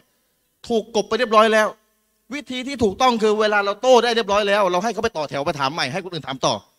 ภาพมันจะปรากฏว่าเราแย้งเขาได้ชัดเจนแล้ว อย่าปล่อยให้เขาตั้งคำถามใหม่ทั้งๆที่ประเด็นเดิมเราแย้งเขาได้แล้ว ให้เขาไปต่อคิวใหม่จะให้คนอื่นมาถามแทน แล้วเดี๋ยวเขาไปต่อคิวใหม่ภาพ มันจะเป็นคนละภาพกันว่าเนี่ยเราแย้งเขาได้เรียบร้อยแล้วในสิ่งที่เขาถามเรามานะครับ อันนี้เป็นวิธีที่ขอแนะนำเอาไว้ เพราะฉะนั้น ถ้ายืนยันว่าโอเค ชัดเจนแล้วว่ามีผู้สร้าง ผู้สร้างไม่ต้องไปไกลครับ ในร่างกายมนุษย์ แล้วไม่ต้องไปเยอะครับ เอาเซลล์เดียวพอ ชัดเจน แล้วตั้งคำถามว่า แล้วทำไมต้องนับถืออิสลามทำไมนับถือศาสนาอื่นที่เชื่อในในพระเจ้าบ้างไม่ได้ ก็ผมก็ตอบคำถามให้เรียบร้อยเรียบร้อยแล้วว่าทำไมต้องนับถือกุรอานทำไมต้องยึดกุรอาน ผมตอบเรียบร้อยแล้วนะครับ ส่วนแนวทางที่ไม่เชื่อในพระเจ้า เราบอกตัดไปเลยเพราะมันค้านไงอะไรที่มันขัดแย้งกันเนี่ยมันเป็นจริงไม่ได้มันต้องเป็นเท็จถ้าเป็นเท็จแนวทางที่เชื่อในไม่เชื่อในพระเจ้าปฏิเสธพระเจ้าเป็นเท็จไปโดยปริยายครับเพราะเราพิสูจน์แล้วว่ามีผู้สร้างอย่างแน่นอนนะครับเสื่อส่วนอะไรก็แล้วแต่ที่เป็นลักษณะอิโมชันนอลเป็นอารมณ์ความอ่อนไหวส่วนตัว ถ้าพระเจ้ามีจริงทำไมต้องมีความชั่ว ถ้าพระเจ้ามีจริงทำไมต้องปล่อยให้มนุษย์ฆ่ากัน อันนี้แนวอิโมชันนอลผมยกตัวอย่างให้เห็นง่าย ๆ ก็คือว่า สมมุติว่า มีชายคนหนึ่งนะครับ มีชายคนหนึ่ง พิสูจน์ชัดเจนแล้ว DNA ออกจากห้องแลบชัดเจนแล้วว่าเป็นเป็นเป็นพ่อลูกกันจริง ชายคนหนึ่งเป็นพ่อของเด็กอีกคนหนึ่ง ชัดเจน เด็กคนนี้อายุประมาณสามขวบสี่ขวบอะอายุไม่เยอะ แต่รู้เรื่องพอจะรู้เรื่องแล้ว โตหน่อยแล้ว ชัดเจนว่าผลจากแลบทางวิทยาศาสตร์พิสูจน์แล้วสองคนนี้เป็นพ่อลูกกันจริง ผลผลนะผลนะผลที่ชัดเจนเป็นแฟกต์นะ แต่ผู้ชายคนนี้โหดร้าย ตบตี ตบตีเด็กคนนี้ ก็มีคนคนหนึ่งมาบอกว่า อืมไม่ไม่ไม่ไม่เขาเป็นพ่อเด็กคนนี้ไม่ได้แน่นอนถามว่าทำไมเขาโหดร้าย ถ้าพ่อจริง ๆ ต้องไม่โหดร้ายกับลูกถามว่าถามว่าฟังขึ้นไม่ได้พูดแบบนี้ ถ้าพ่อจริง ๆ ต้องไม่โหดร้ายกับลูก ผลแลบออกมาแล้วว่าเขาเป็นพ่อลูกกันจริงแต่อีกคนหนึ่งบอกว่าไม่ไม่เขาไม่ได้เป็น เอาความรู้สึกอารมณ์อ่อนไหวส่วนตัวเนี่ยมาหักล้างผลแลบได้ไหมว่าเขาไม่ใช่พ่อลูกกันจริง คนที่มีสติปัญญาบอกว่าคุณไม่ได้ใช้หลักฐานนะคุณใช้อารมณ์ความรู้สึก มาหักล้างแฟกไม่ได้ แฟกคือผลจากห้องแลบ DNA ชัดเจนว่าเป็นพ่อลูกกันจริงเห็นไหมอันนี้ตัวอย่างค่อนข้างจะชัด เหมือนกันครับ ถ้าพิสูจน์ชัดเจนแล้วว่าเรามีพระเจ้าเรามีผู้สร้างจริง ไอการที่บอกว่าแล้วพระเจ้าสร้างมาทำไมให้ปล่อยให้ความมนุษย์ฆ่ากัน ปล่อยให้เกิดความชั่ว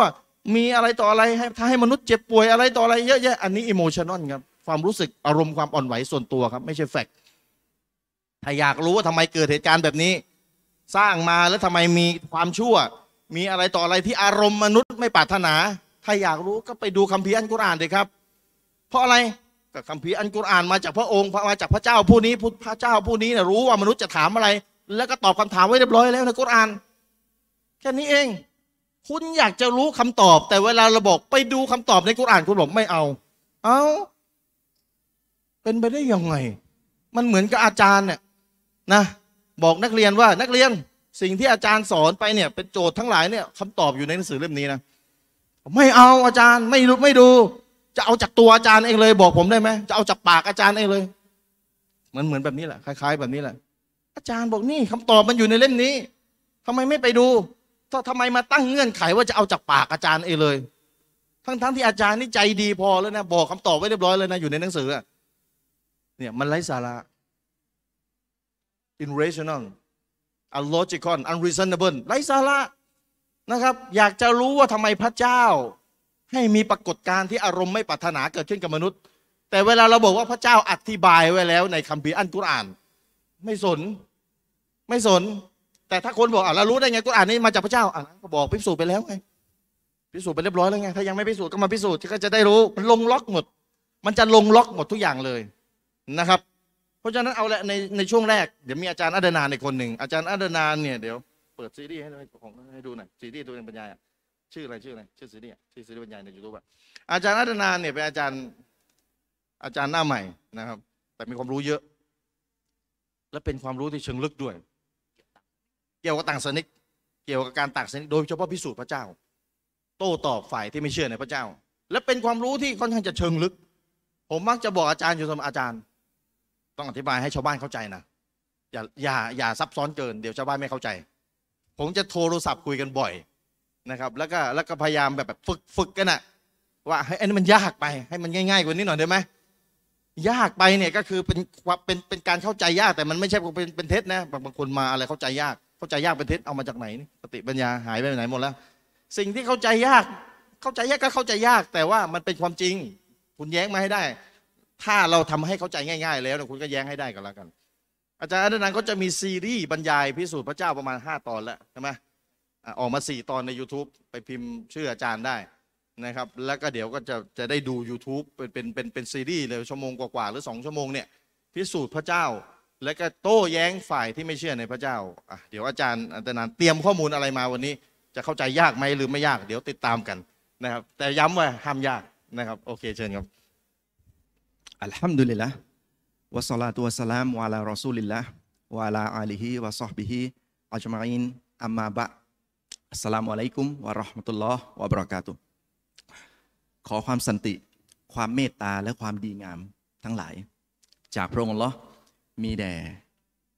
น้องๆนนักศึกษา และก็ทุกท่านที่รับฟังณที่นี่ และก็ในทุกๆช่องทางนะครับอขอแนะนำตัวก่อนนิดหนึ่งผมอัดนานยามาริงนะครับ เป็นนักวิชาการสำนักพิมพ์อัสบิกูลนะครับทำงานเกี่ยวกับการด่าวะต่างศาสนิก ร่วมกับอาจารย์ชาริฟนี่แหละนะครับ แล้วก็เป็นวิทยากรประจำของสำนักพิมพ์อัสบิกูลยะลานาสาขายะลาอ่านั่นหมายความว่านี่ก็ import มาจากใต้สุด แดนสยามเลยนะอ่าผมรู้สึกนะวันนี้รู้สึกเป็นเกียรติอย่างยิ่งนะครับ เป็นเกียรติจริง แล้วก็รู้สึกดีใจมากๆนะครับ ที่ได้มีโอกาสมาพบปะพูดคุยกับน้องๆนนักศึกษาในสถานที่แห่งนี้นะครับ ซึ่งเป็นสถานศึกษาสถานศึกษาเป็นมหาวิทยาลัยนะครับ โดยปกติเราจะรู้กันโดยทั่วกันว่า ศาสนาอิสลามเนี่ยนะครับ มักจะถูกคัดค้าน โต้แย้งจากแนวทางต่างๆ เป็นเรื่องปกตินะครับ แต่การคัดค้านโต้แย้งที่เกิดขึ้นในสถานที่สถานศึกษาอย่างเงี้ยมันจะเป็นการคัดค้านโต้แย้งที่หนักหน่วงที่สุด เพราะอะไร เพราะการคัดค้านโต้แย้งนั้นจะมาในรูปของความรู้นะมาในรูปของสิ่งที่ดูมีเหตุผล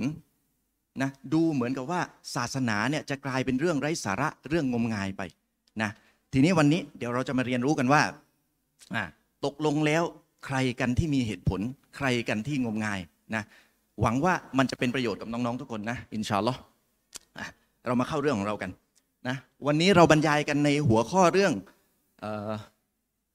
การมีอยู่ของศาสนาในยุคที่วิทยาศาสตร์เฟื่องฟูเมื่อสักครู่นี้อาจารย์ชาริฟได้นำเสนอไปอย่างเป็นเหตุเป็นผลว่าทำไม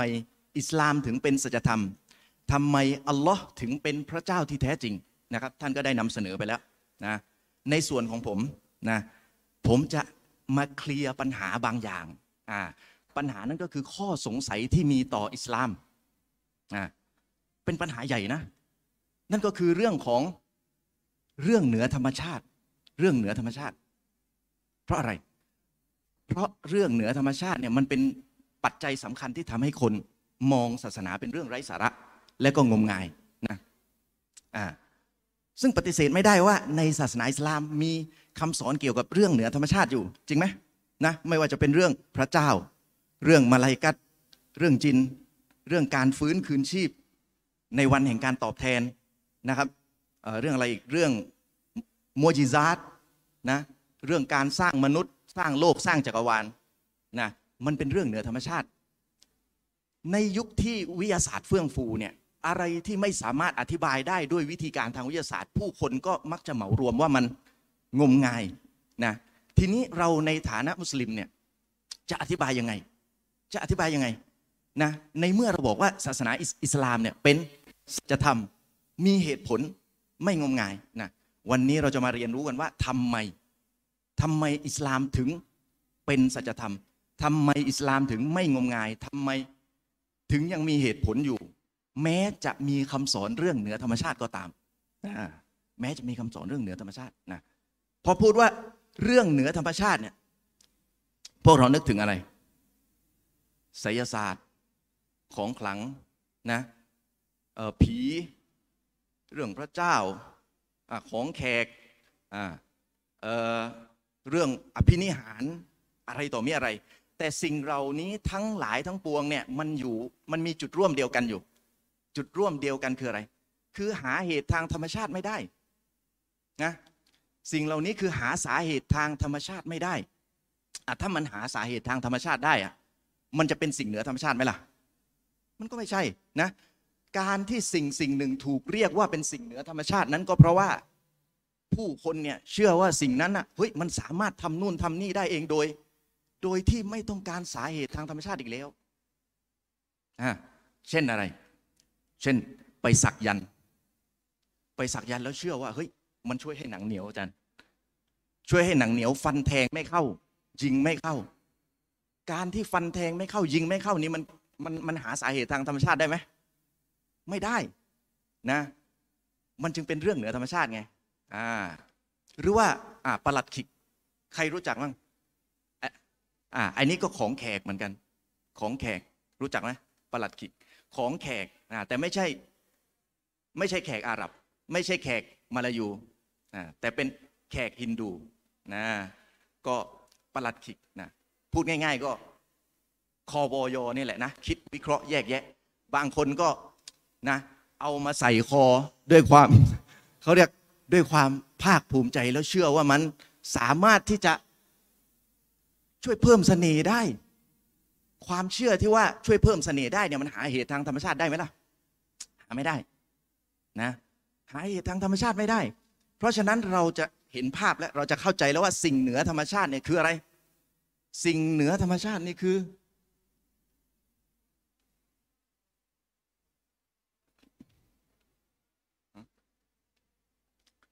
สิ่งเหนือธรรมชาตินั้นคือสิ่งที่หาสาเหตุทางธรรมชาติไม่ได้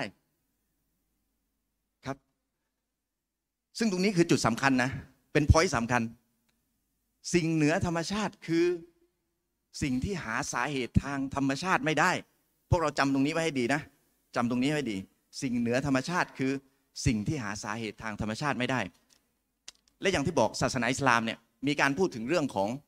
เรื่องเหนือธรรมชาติอยู่อะผมจะยกตัวอย่างที่มัน ชัดๆไปเลยนะอะก็คือเรื่องมุจิซัต พวกเรารู้จักไหมมุจิซัตว่าอย่างไงเรื่องมุจิซัตมุจิซัตก็คือสิ่งที่ใช้ยืนยันฐานะความเป็นนบีใช้ยืนยันฐานะความเป็นศาสนทูตของพระเจ้า ถ้าแปลให้สวยๆ ก็คือ หมายสำคัญ หมายสำคัญที่ใช้ยืนยันการเป็นศาสนทูตของพระเจ้า คือในแต่ละยุคแต่ละสมัยเนี่ยพระเจ้าเนี่ยจะส่งนบีมาเพื่อเรียกร้องผู้คนไปสู่การสักการะอัลลอฮ์และก็ออกห่างจากการสักการะสิ่งศักดิ์สิทธิ์อื่นนะครับ ทีนี้จะรู้ได้ยังไงว่าเฮ้ยไอคนที่มาเรียกร้องเนี่ยเป็นศาสนทูตของพระเจ้าจริงๆนะไม่ได้มาอุปโลกตัวเองเป็นศาสดา หรือว่าไม่ได้มาชักชวนไปในทางที่หลงผิดออกห่างจากพระเจ้านะอัลลอฮ์พระผู้เป็นเจ้าเนี่ยก็ได้มอบหมายสำคัญได้มอบมอญิซาตให้แก่ บรรดานบีเหล่านั้นนะใช้แสดงเพื่อยืนยันฐานะความเป็นนบีว่าเฮ้ยคนคนนี้เนี่ยคือคนของพระเจ้าจริงๆนะโดยที่นบีแต่ละท่านน่ะก็จะมีมอญิซาที่แตกต่างกันออกไปนะแตกต่างกันออกไป โดยที่มวยิซาตนั้นปรากฏออกมาในลักษณะที่เหนือธรรมชาติอะเดี๋ยวเรามาดูตัวอย่างเรื่องมวยยิซาตกัน ผมจะยกตัวอย่างให้ฟังนะสักตัวอย่างสองตัวอย่างนะ มวยยิซาตของท่านนบีอิบรอฮิมถ้าเราเคยได้ฟังกัน ท่านนบีอิบรอฮิมอะลัยฮิสลาม ท่านเป็นหนึ่งในศาสนทูตที่ประเสริฐที่สุดนะครับ ท่านได้ไปเรียกร้องผู้คนในเมืองเมืองหนึ่ง ให้สักการะอัลลอฮ์องเดียว และออกห่างจากการสักการะสิ่งศักดิ์สิทธิ์อื่นนะครับปรากฏว่าคนในเมืองนั้นเนี่ยต่อต้านท่านอย่างรุนแรง ต่อต้านอย่างรุนแรงเลยจนสุดท้ายนำไปสู่การตัดสินประหารชีวิตท่านนบีอิบรอฮิมนะครับ ตัดสินประหารชีวิตเลยด้วยการโยนเข้ากองไฟเผาทั้งเป็น เผาทั้งเป็นนะชาวเมืองก็ไปรวบรวมฟืนมาใช้ใช้เวลารวบรวมฟืนอยู่หลายวันนะเพื่อที่จะก่อกองไฟและได้เป็นกองไฟกองใหญ่โตมโหฬารเลยนะกองมาคือมา ความที่กองไฟมันใหญ่นะ่ะไม่สามารถจับท่านนบีบรอฮิมโยนลงไปตรงๆได้ทำไม่ได้ เพราะมันร้อนเกินไปนะเนี่ยกองไฟมันใหญ่ทำยังไงอะทีนี้เขาก็ใช้เครื่องเวียง เครื่องเวียงให้นึกภาพเครื่องยิงหินนะอ่านั่นแหละ จับท่านนบีบรอฮิมมัดแล้วก็ใส่เครื่องเวียงเนี่ยแล้วก็เวียงเข้าไปในกองไฟ ในขณะที่ท่านนบีบรอฮิมเข้าไปในกองไฟนั่นเองอัลลอฮ์ก็ได้มีประกาศสิทธิ์ว่า ย่านารุกูนีบัรดาวะซาลามันอาลาอิบรอฮิมไฟเอ๋ยจงกลายเป็นความเย็น และให้ความสันติความปลอดภัยแก่อิบรอฮิมเถิดนะทันใดนั้น ไฟก็กลายเป็นความเย็นอ่านี่คือหมายสำคัญ นี่คือมุจิซาตที่ใช้แสดงฐานะความเป็นนบีว่าคนคนนี้คือศาสนทูตของพระเจ้าจริง ๆ เราจะเห็นว่ามันมีลักษณะ เหนือธรรมชาติใช่ไหมเนี่ยไฟเนี่ยกลายเป็นความเย็นแล้วก็ทำอะไรท่านนบีอิบรอฮิมไม่ได้เลยนะมีลักษณะเหนือธรรมชาติอีกสักเรื่องหนึ่งอีกสักเรื่อง เรื่องราวของท่านนบีมูซาท่านนบีมูซาอะลัยฮิสลามเนี่ยอัลลอฮ์ประทานมุจิซาตให้กับท่านหลายประการด้วยกันนะผมจะยกมาเพียงบางประการให้พวกเราได้ฟังกัน เมื่อประมาณ 3,500 ปีที่แล้ว นะในดินแดนอียิปต์มีผู้ปกครองคนหนึ่งที่เรียกกันว่าฟาโรห์รู้จักไหมฟาโรห์นะฟาโรห์เนี่ยเป็นคนที่โอหังมาก ตั้งตัวเองเป็นพระเจ้า ให้ผู้คนเนี่ยมากราบไหว้สักการะตัวเองนะแล้วก็ปกครองกฎขี่ชาวบันีอิสราเอลนะปกครองกฎขี่ชาวอิสราเอลสารพัดนะครับอัลลอฮ์ก็เลยได้แต่งตั้งท่านนบีมูซาและ นบีฮารูนให้มาทำภารกิจเรียกร้องผู้คนนะครับ โดยให้ไปประกาศว่าไม่มีพระเจ้าอื่นใดนอกจากอัลลอฮ์ไม่มีสิ่งศักดิ์สิทธิ์อื่นใดนอกจากอัลลอฮ์ไม่มีผู้ถูกสักการะอื่นใดนอกจากอัลลอฮ์ไปเรียกร้องว่าฟาโรห์เนี่ยไม่ใช่พระเจ้านะแล้วก็ให้ไปเจรจากับฟาโรห์บอกว่า ขอได้ไหมนะชาวอิสราเอลเนี่ยบันิอิสราเอลเนี่ยส่งปลดปล่อยชาวอิสราเอลหน่อย แล้วก็ส่งให้แก่ท่านนบีมูซา นะอ่าปลดปล่อยจากการกดขี่นะครับอ่าหมายสำคัญหรือมวยิซาที่อัลลอฮ์ประทานให้แก่นบีมูซามีหลายอย่างอ่าเช่น การที่ท่านนบีมูซา โยนไม้เท้าออกไปแล้วไม้เท้านั้นกลายสภาพเป็นงูทันทีทันใดเลย งูใหญ่นะครับ แล้วเมื่อท่านนบีมูซาเอามือไปจับงูนั้น งูนั้นก็กลับกลายเป็นไม้เท้าดังเดิมนะอะหรืออีกประการหนึ่ง ท่านนบีมูซา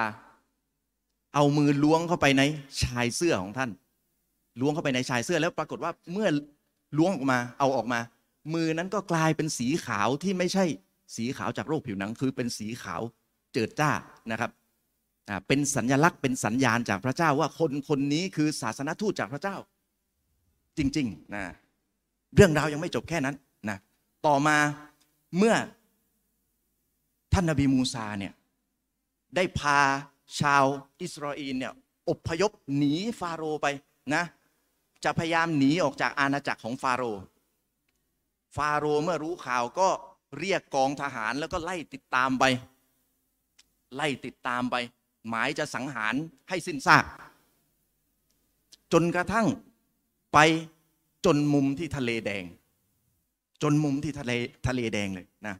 อัลลอฮ์กล่าวถึง ปาฏิหาริย์ครั้งนี้ไว้ในสุรตุชูอาระสุรที่ 26อัลลอฮ์กล่าวไว้หลายองค์การนะผมจะยกมาสามองค์การคือ องค์การที่ 61 ถึง 63 พระองค์กล่าวว่าฟาลัมมาตารออันจามานครั้นเมื่อแต่ละฝ่ายได้มองเห็นกันแล้วเนี่ยหมายความว่าเมื่อกองทัพของฟาโรห์เห็นเป้าหมายและที่จะไปจัดการ และชาวอิสราเอลก็รู้แล้วว่านั่น เห็นแล้วเห็นมาแต่ไกลลิบๆแล้วว่ากองทัพของฟาโรห์กำลังมา แล้วรู้สึกได้เลยว่าหายนะกำลังจะมาแล้ว นะแต่ละคนก็เกิดความหวาดกลัวกันนะครับฟากอละอัสฮาบูมูซา พวกพ้องของมูซาคนหนึ่งได้กล่าวว่า อินนาละมุดรกูล แท้จริงพวกเรานั้นถูกตามทันแล้วนะเสร็จแน่ เสร็จแน่ในใจก็เกิดความหวาดหวันนะก็ละกันละท่านนบีมูซาบอกว่า ไม่หรอก ตามไม่ทันหรอกไม่หรอกนะ อืม อินนามายารอบปีสยห์ดิน แท้จริงพระเจ้าของฉันเนี่ยทรงอยู่กับฉัน พระเจ้าของฉันทรงอยู่กับฉัน แล้วพระองค์จะชี้แนะทางให้แก่ฉันนี่ดูความตะวักกัน ความตะวักกัน แล้วเราจะช่วยเหลือนะอัลลอฮ์กล่าวต่อว่าฟาเอาให้นะอิลามูซาอันนิตริบบิอัซอกัลบะฮ์พระองค์อัลลอฮ์ได้บัญชาให้แก่ท่านนบีมูซาเนี่ยว่า เจ้าจงเอาไม้เท้าของเจ้าน่ะฟาดลงไปที่ทะเลอ่าเพราะฉะนั้นท่านนบีมูซาจึงเอาไม้เท้าที่ท่านถืออยู่ในมือเนี่ยฟาดลงไปที่ทะเลแดงนะฟังฟาลกอฟาก้านะกุลลูฟิรกิงกัตเตาดิลอาซิมแล้วทะเลน่ะมันก็ได้แยกเป็นสองสองฝั่งแต่ละข้างมีสภาพเหมือนภูเขาขนาดมาคือมานะแต่ละข้างมีสภาพเหมือนภูเขาขนาดมาคือมาเนี่ย สภาพแบบนี้นี่คืออ้างไม่ได้แล้วนะว่ามาจาก เอ้ยปรากฏการณ์ทั่วไปทางธรรมชาตินะลมมรสุมพายุมาแล้วก็น้ำทะเลลดเองอ้างไม่ได้แล้วนะ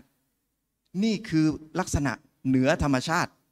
นะครับ ทะเลแต่ละข้างเนี่ยแหวกเป็นภูเขาเลยนะครับอ่าเราจะเห็นนี่คือตัวอย่างเรื่องราวปรากฏการณ์เหนือธรรมชาติในศาสนาอิสลามอะต่อจากนั้นชาวบันิอิสราเอลและท่านนบีมูซาเนี่ยก็ หนีผ่านเส้นทางนั้นที่พระองค์ลเลอทรงเปิดให้อะที่พระองค์ลเลอทรงเปิดให้ แล้วก็รอดพ้นจากการกดขี่ของฟาโรห์ตั้งแต่นั้น อันนี้คือเรื่องราวคร่าว ๆ เพื่อจะให้เราเห็นตัวอย่างเรื่องเหนือธรรมชาติในศาสนา แต่ทีนี้อย่างที่บอก พอเป็นเรื่องเหนือธรรมชาติเนี่ยผู้คนก็มักจะเข้าใจว่ามัน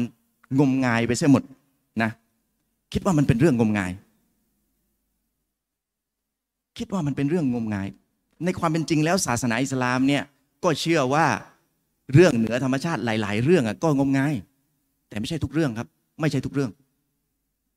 ก่อนที่เราจะบอกว่าเรื่องไหนงมงาย เรื่องไหนไม่งมงายเนี่ยเราต้องรู้ก่อนว่าความงมงายคืออะไรนะความงมงายคืออะไรนะไม่ใช่ว่ายังไม่มีขอบไม่มีกฎไม่มีเกณฑ์ ก็โยนความงมงายให้คนนั้นคนนี้งมงายนะมันต้องมีขอบ มันต้องมีกรอบนะ ไม่งั้นจะโยนให้ใครก็ได้ ตามอารมณ์อิโมชันความรู้สึกของตัวเองนะครับอะมันมีความเข้าใจผิดหลายประการเกี่ยวกับคำว่างมงาย หลายประการเลยนะประการแรก เรื่องเรื่องใดก็ตามที่วิทยาไม่สามารถพิสูจน์ได้ด้วยวิธีการทางวิทยาศาสตร์นะผู้คนจำนวนหนึ่ง จะคิดว่าเฮ้ยมันเป็นเรื่องงมงาย ทั้งทั้งที่ในความเป็นจริงแล้วไม่ใช่อย่างนั้นเลย เพราะอะไร เราต้องเข้าใจก่อนว่า วิทยาศาสตร์ไม่ได้ครอบคลุมทุกความรู้ ไม่ได้ครอบคลุมทุกความรู้นะ วิทยาศาสตร์คืออะไร คือ กระบวนการประมวลความรู้เชิงประจักษ์นะหมายความว่ารับความรู้ผ่านประสาทสัมผัสทั้งห้าหูตาจมูกลิ้นสัมผัสถ้าอย่างนั้นสิ่งที่อยู่นอกเหนือประสาทสัมผัสทั้งห้ามันก็ไม่ได้อยู่ในขอบเขตที่วิทยาศาสตร์ศึกษาตั้งแต่แรก เข้าใจไหม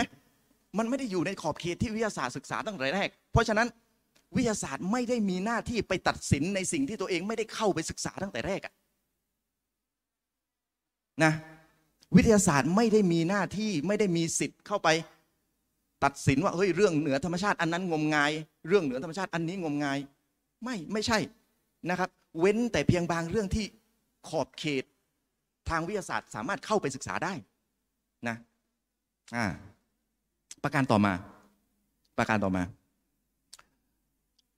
เวลาคนเห็นพิธีกรรมเนี่ยเขาจะเข้าใจว่าเป็นความงมงายเฮ้ยเนี่ยเห็นไหมมีพิธีกรรมมีท่าทางละหมาด มีการสู่อยู่กราบไหว้พระเจ้า คนจำนวนหนึ่งจะคิดว่ามันงมงาย ทั้งทั้งนี้ในความเป็นจริงแล้ว ตัวพิธีกรรมน่ะมันเป็นแค่การกระทำและการกระทำนั้นไม่ใช่สิ่งงมงายโดยตัว นะการกระทำเป็นเพียงแค่ผลพวงจากความเชื่อ ถ้าเชื่อถูกการกระทำนั้นก็ไม่ได้งมงาย ถ้าเชื่อผิดการกระทำนั้นก็งมงาย ยกตัวอย่างให้เห็นภาพเช่น สมมุติว่าพระเจ้าไม่มีจริงเนี่ยสมมุตินะ คนไหว้พระเจ้างมงายไหมงมงายดิไหว้ทำไมพระเจ้าไม่มีจริงเอาแต่ถ้าสมมุติพระเจ้ามีจริงอะคนไหว้พระเจ้างมงายไหมไม่งมงายครับ มีจริง นรกสวรรค์รออยู่ แล้วใครงมงาย ก็คนไม่ไหว้พระเจ้าดิงมงาย เห็นไหมมันไม่ได้เกี่ยวกับการกระทำมันเกี่ยวกับว่าการกระทำนั้นอะตอบสนองต่อความเชื่อที่เป็นจริง หรือเท็จถูกหรือผิดนะความเข้าใจผิดประการต่อมานะประการที่สามคือเวลาคนเราเนี่ยได้ยินได้ฟังเรื่องราวที่เหลือเชื่อ อัศจรรย์อภินิหาร เราจะรู้สึกทึกทักเอาว่าเฮ้ยเรื่องนี้งมงายไว้ยทั้งทั้งที่ในความเป็นจริงแล้ว ความเหลือเชื่อความอัศจรรย์ ไม่ได้เป็นเงื่อนไขว่ามันงมงายโดยตัว มันผูกพันกับความจริง สมมุติสมมุติเรื่องอภินิหารเรื่องหนึ่งเลย เรื่องอภินิหารนะแต่สมมุติว่ามันเป็นความจริงสัอย่างอะจริงอะจริง มันเป็นความจริงแล้วมันงมงายไหมอภินิหารเลย ไม่งมงายครับ ไม่งมงาย ประเด็นก็คือว่าคนเราเนี่ยเวลาได้ยินเรื่องอภินิหาร มันจะเกิดการทึกทักว่า โอ้ อภินิหารนั้น เป็นความเท็จพอเป็นความเท็จนำไปสู่ข้อสรุปว่างมงายนำไปสู่ข้อสรุปว่างมงายนะทั้งทั้งที่เรื่องอัศจรรย์เรื่องเหลือเชื่อนั้น เรื่องอภินิหารนั้นยังยังไม่ใช่ความงมงายโดยตัวนะยกตัวอย่างให้เห็นภาพอะสมมุติว่าเราย้อนเวลาไป 300 ปีที่แล้วในสมัยกรุงศรีอยุธยา เราไปบอกกับคนในสมัยนั้นว่า รู้ไหมคนเราเนี่ยสามารถติดต่อสื่อสารกันได้นะคนละซีกโลกเลยเห็นหน้าค่าตากันได้ ได้ยินเสียง พูดคุยกันได้ตอบโต้ในฉับพลันเลยนะอะพูดคุยกับคนพม่าก็ได้อะพูดคุยกับคนพม่า ติดต่อกันได้ในฉับพลันคนสมัยนั้นจะคิดว่าไงเฮ้ยมันน่าเหลือเชื่อนะ อันนี้เนี่ย มันเป็นเรื่องอัศจรรย์ มันอภินิหารชัดๆนะเป็นไปได้ยังไง และดีไม่ดีเขาก็จะบอกว่าเรางมงายด้วย เพราะอะไร เพราะเขาทึกทักว่า อัศจรรย์แบบนี้เนี่ยอภินิหารแบบนี้เนี่ยเป็นไปไม่ได้ เป็นไปได้ยังไงคนอยู่ไกลโพ้นสามารถคุยกันได้ ทันทีทันใดเอ้ย อภินิหารแล้วนะพออภินิหารก็ทึกทักว่าเป็นเท็จนำมาสู่ข้อสรุปว่าเฮ้ยเราเนี่ยงมงาย แต่เราคิดว่าไม่งมงาย เพราะอะไร เพราะเรารู้ว่าความเชื่อเนี่ยอยู่บนความจริงอีกตัวหนึ่งความจริงที่ว่ามันมีเทคโนโลยีที่สามารถทำให้สามารถติดต่อกันได้จริง ๆ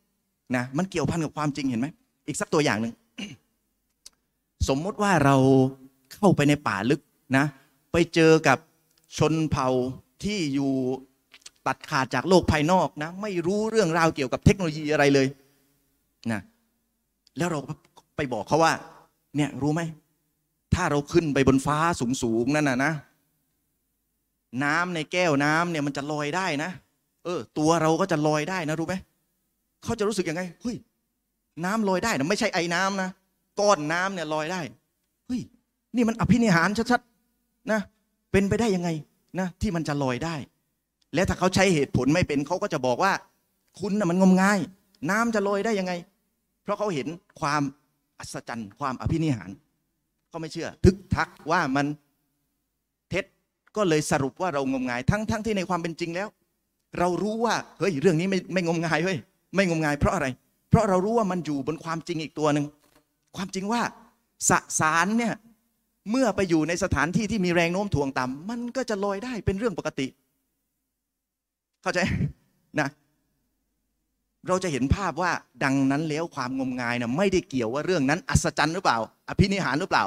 แต่มันเป็นเรื่องของการที่เรื่องนั้น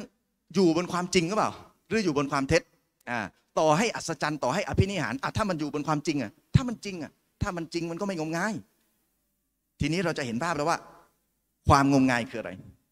ความงมงายก็คือ การเชื่อในเรื่องที่เป็นความเท็จ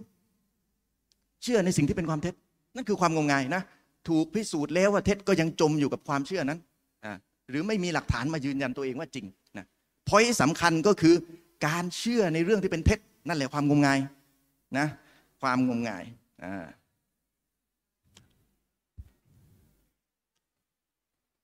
ความงมงายคือการเชื่อในเรื่องที่เป็นความเท็จนะะ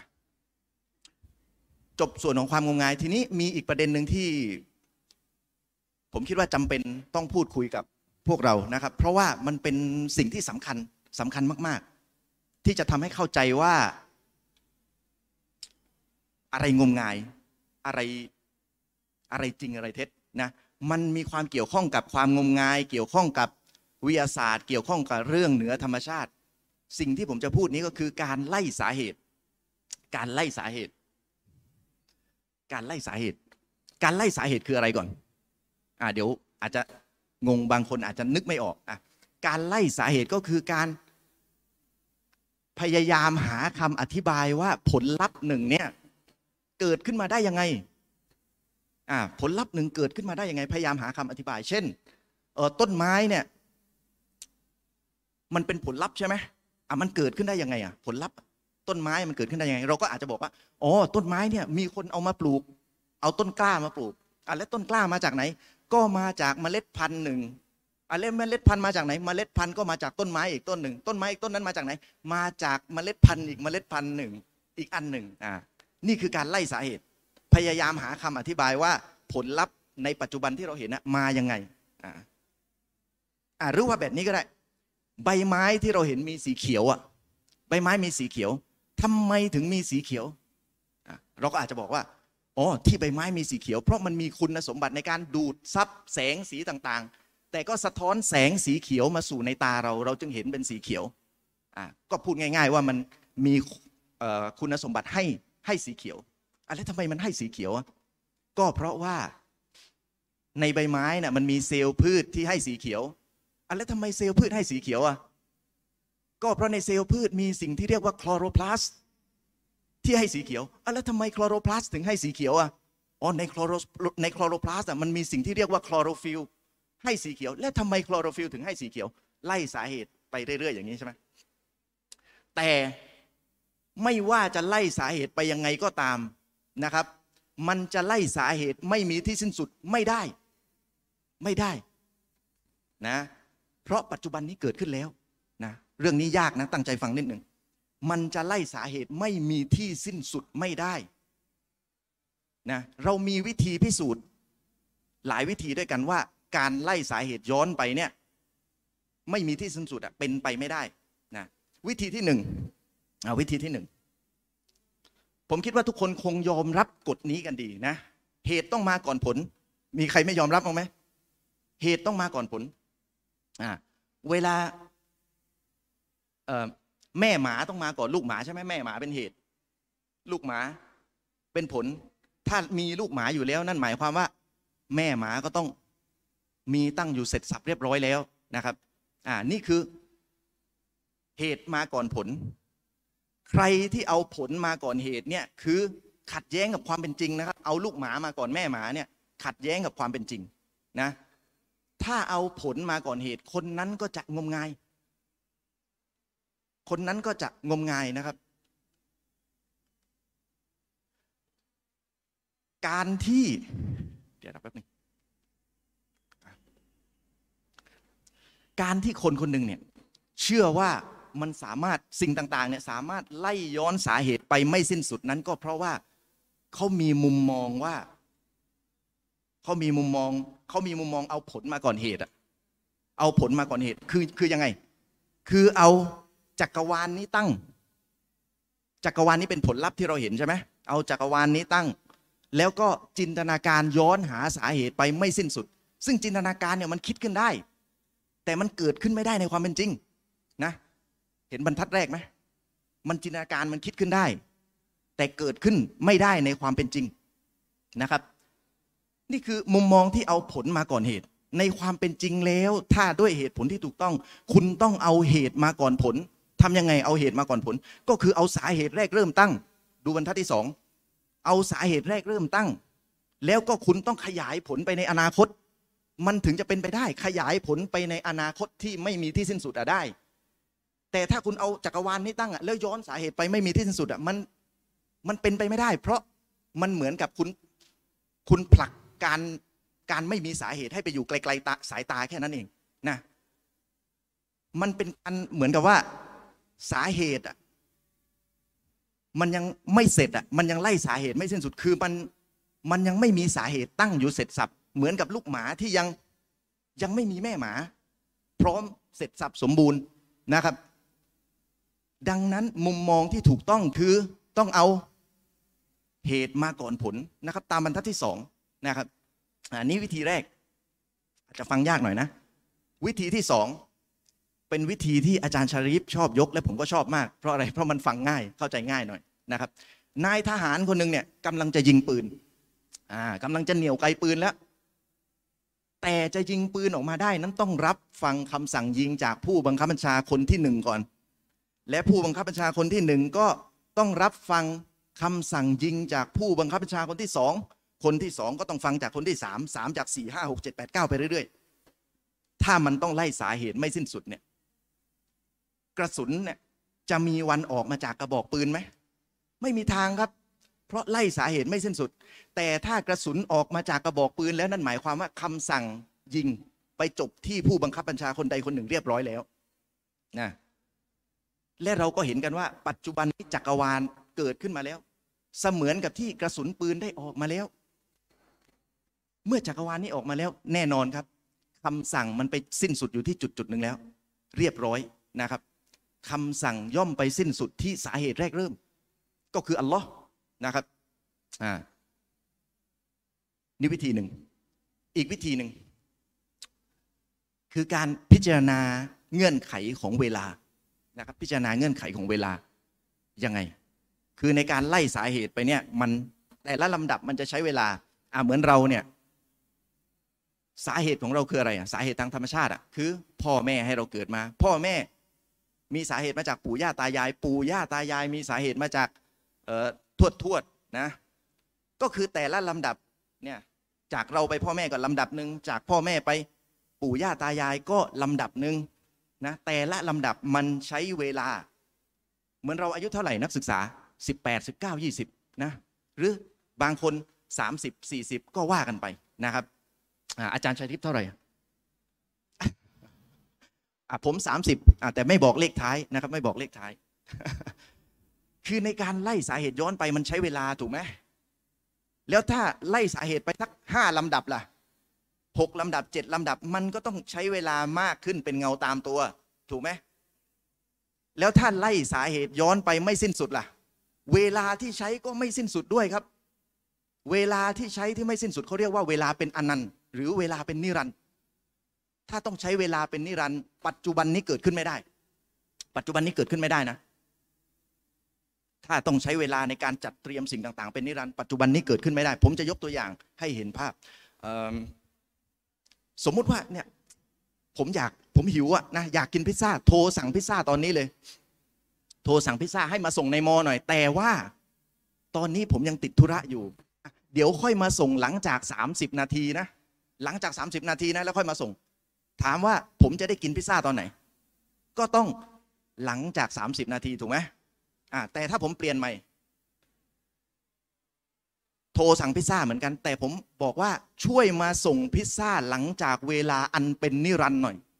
ไม่มีที่สิ้นสุด ถามว่าผมจะมีวันได้กินพิซซ่าไหมพิซซ่าจะมีวันมาอยู่ต่อหน้าผมไหมไม่มีทาง ไม่มีทางมาอยู่ต่อหน้าผม เพราะมันใช้เวลาเป็นนิรันดร์มันเป็นไปไม่ได้ที่จะมาอยู่ต่อหน้าผม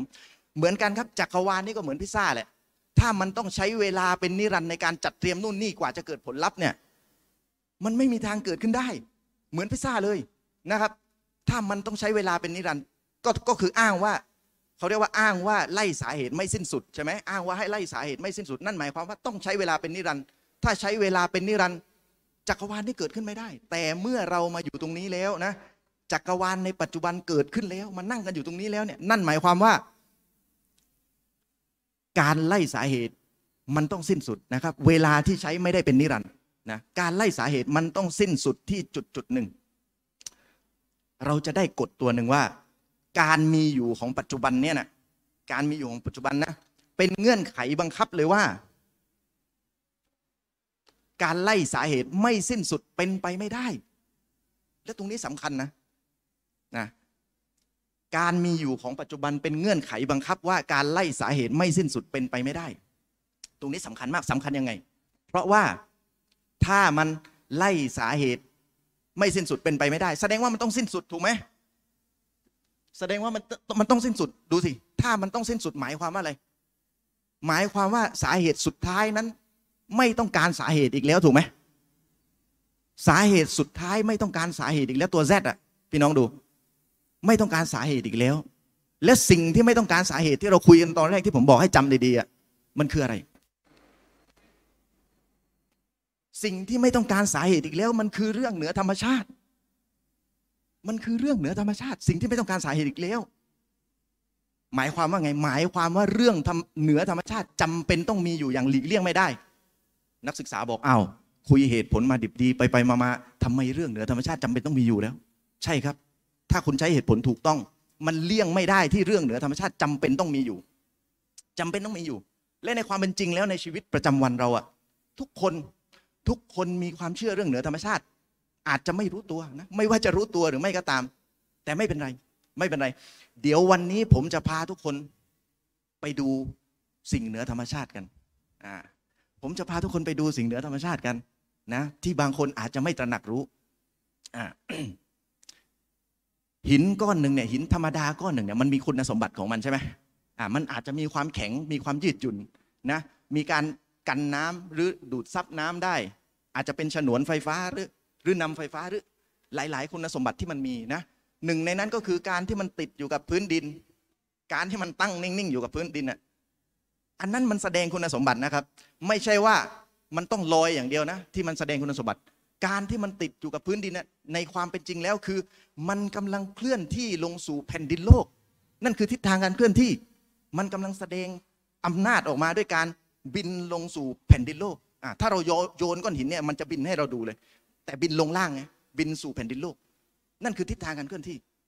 อะถ้าผมถามน้องๆว่า เอ้ย แล้วก้อนหินน่ะมันแสดงความสามารถในการติดอยู่กับพื้นดินได้ยังไง ทุกคนก็คงจะให้คำตอบได้นะเพราะอะไรเพราะหินมันยังมีความซับซ้อนอยู่ ทุกคนคงให้คำตอบได้อ๋อมันก็อาจจะเพราะว่ามันมีมวลมากใช่ไหมมีหลายโมเลกุลอะมันมันเยอะอะนะพอมีมวลมาก มันมีแรงระหว่างมวลแรงระหว่างมวลทำ เขาเรียกว่ามันมีการดึงดูดระหว่างกัน ดังนั้นหินจึงสามารถดึงดูดกับแผ่นดินโลกได้อ่าเข้าใจนะ มันสามารถดึงดูดกันได้ แต่ ถ้าผมเอาหินก้อนนี้แหละนะเอามาแล้วก็เอาค้อนเนี่ย ทุบหินก้อนนี้ ทุบหินก้อนนี้เมื่อผมทุบหินมันก็จะมีขนาดเล็กลงมันแตกนะผมก็จะเอาค้อนอะทุบอีก มันก็จะมีขนาดเล็กลงอีกอ่ามันแตกอีก ผมก็จะทุบต่อไป ทุบต่อไป ทุบต่อไป ทุบต่อไปเรื่อยๆ จนกระทั่งว่าทุบต่อไม่ได้แล้วทำไมทุบต่อไม่ได้ เพราะมันถึงจุดที่แยกย่อยไม่ได้อีกแล้ว มันถึงจุดที่แยกย่อยไม่ได้อีกแล้ว เรียกจุดที่แยกย่อยไม่ได้อีกแล้วนี่ว่า หน่วยสุดท้าย หน่วยสุดท้ายอ่าถ้าเป็นนักปรัชญากรีกเขาอาจจะเรียกว่า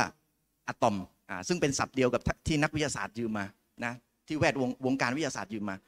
ถ้าเป็นนักปรัชญาอินเดียก็อาจจะเรียกว่าอนูอแต่ผมเรียกว่าหน่วยสุดท้ายเพื่อให้เราเข้าใจง่าย ๆ ว่ามันคืออันสุดท้ายแล้ว แยกย่อยต่อจากนั้นไม่ได้แล้ว เมื่อถึงตรงนี้ หน่วยสุดท้ายที่อยู่แต่มันเนี่ยถามว่ามันทำงานได้ยังไง มันทำงานได้ยังไงนะมันเอาเองเลยเหรอไม่ว่าจะเป็นการเคลื่อนไหวเปลี่ยนแปลงแสดงประจุดู ดึงดูดแผ่รังสี หรืออะไรก็ตามแต่มันทำงานได้ยังไง ทั้งทั้งที่มันไม่เหลือความซับซ้อนอะไรแล้ว ลองจินตนาการนะ สิ่งที่มีความซับซ้อนเมื่อสักครู่อาจารย์ชริฟก็พูดไปแล้ว สิ่งที่มีความซับซ้อนน่ะมันจะมันจะต้องทำงานได้หลายอย่างนะสิ่งที่มีความซับซ้อน มันย่อมมีฟังก์ชันการทำงานมากนะสิ่งที่มีความซับซ้อนน้อย ก็จะมีฟังก์ชันการทำงานได้น้อย เป็นเรื่องปกติยกตัวอย่าง รถยนต์เนี่ยมีความซับซ้อนมาก ใช่ไหมรถยนต์มีความซับซ้อนมาก มันก็มีฟังก์ชันการทำงานเยอะไงมีระบบแอร์มีระบบไฟนะครับมีพวงมาลัย มีเบาะที่นั่งนะครับ มีที่ปัดน้ำฝน มีกระจกหลังบรรทุกของได้อะไรต่อมีอะไรหลายอย่างอ่าแล้วถ้าเป็นมอเตอร์ไซค์ล่ะ ถ้าเป็นมอเตอร์ไซค์ความซับซ้อนมันก็จะน้อยลงมาอีก ฟังก์ชันการทำงานมันก็จะลดลงอีกอะแล้วถ้าเป็นจักรยานน่ะ ความซับซ้อนน้อยลง ฟังก์ชันการทำงานก็น้อยลงไปอีก อ่าแล้วถ้าเป็นแค่เศษเหล็กของจักรยานน่ะเศษเหล็กอ่าเช่นน็อตของจักรยานเนี่ยความซับซ้อนมันน้อยลงไปอีกนะแทบจะไม่เหลือฟังก์ชันอะไรเลยนะน็อตจักรยานอาจจะมีฟังก์ชันนิดๆหน่อยๆเช่นเอาไปใส่กับสกรูอ่าน็อตอ่าใส่กับสกรู และลองจินตนาการดู สิ่งที่แยกย่อยไม่ได้อีกแล้ว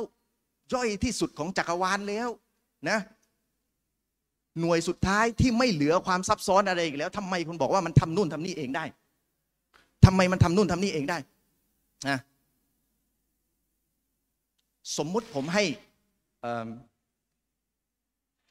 ผมให้หน่วยสุดท้ายเป็นอะตอมอะผมสมมุติว่าหน่วยสุดท้ายเป็นอะตอม ซึ่งไม่ใช่อะนะสมมุติว่าเป็นอะตอม ถามว่าอิเล็กตรอนเนี่ยมันบินรอบอะตอมได้ยังไง มันบินรอบอะตอมได้ยังไงนะมอเตอร์เครื่องยนต์ก็ไม่มีใบพัดก็ไม่มีเอาบินรอบอะตอมได้ยังไงอ่าคุณก็อาจจะบอกว่าเฮ้ยอิเล็กตรอนน่ะมีประจุลบนะโปรตอนมีประจุบวก เพราะฉะนั้นมันจึงดึงดูดกัน อิเล็กตรอนจึงหมุนรอบอหมุนรอบอะตอมได้นะ ก็แสดงว่านั่นยังไม่ใช่หน่วยสุดท้าย ถูกไหมถ้าอย่างนั้นผมสมมุติว่าหน่วยสุดท้ายคืออิเล็กตรอนอะสมมุติว่ามันคืออิเล็กตรอนนะถามว่าอิเล็กตรอนมีประจุลบได้ยังไงพระเจ้าให้มันมีหรือมันมีเองเลยเหรอ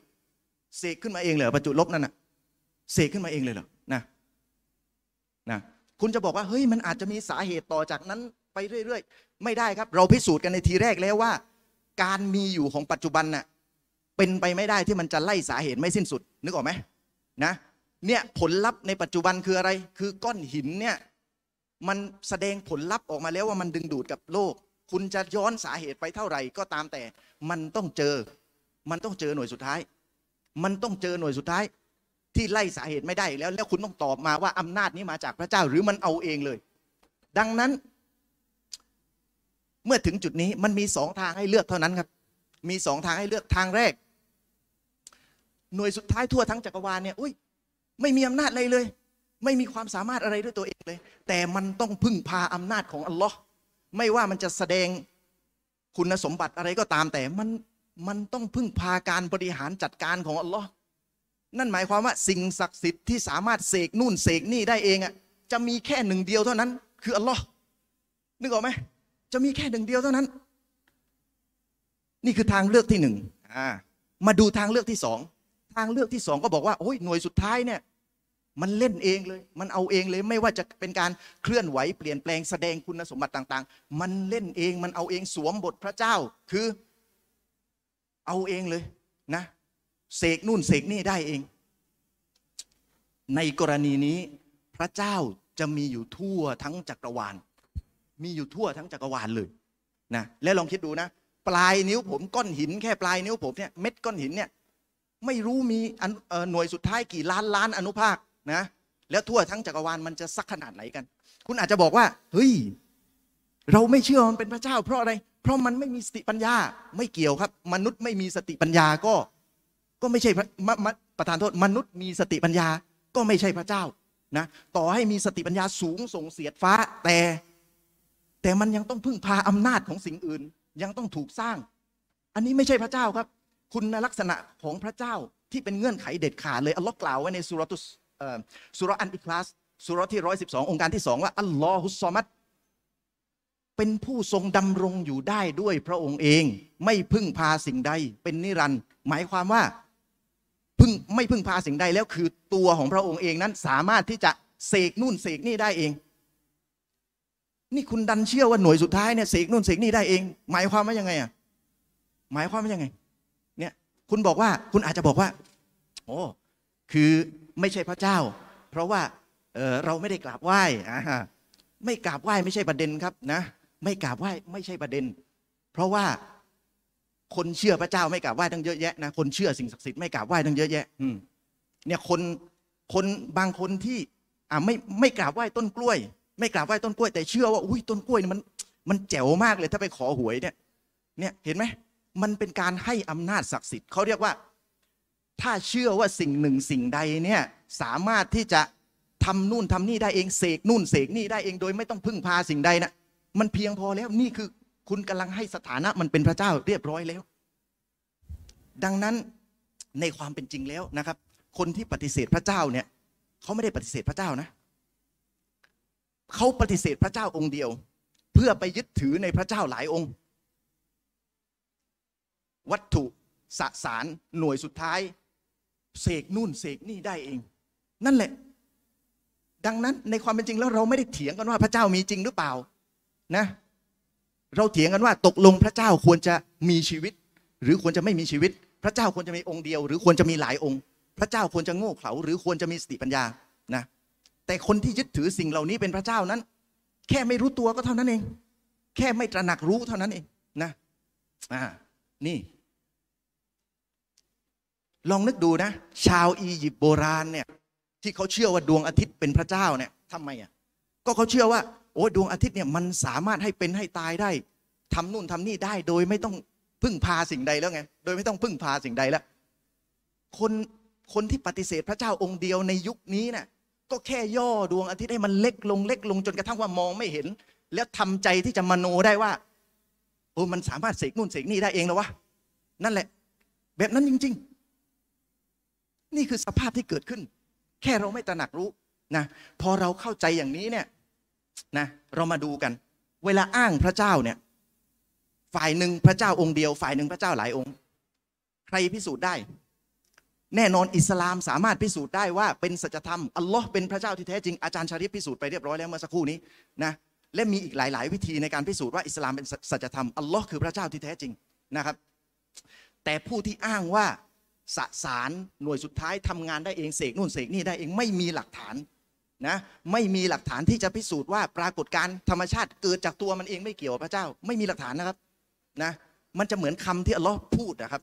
ในสุรา อัลอัลอามนะครับอันอันอามสุรที่ 6 องค์การที่ 116 พระองค์อัลลอฮ์กล่าวว่า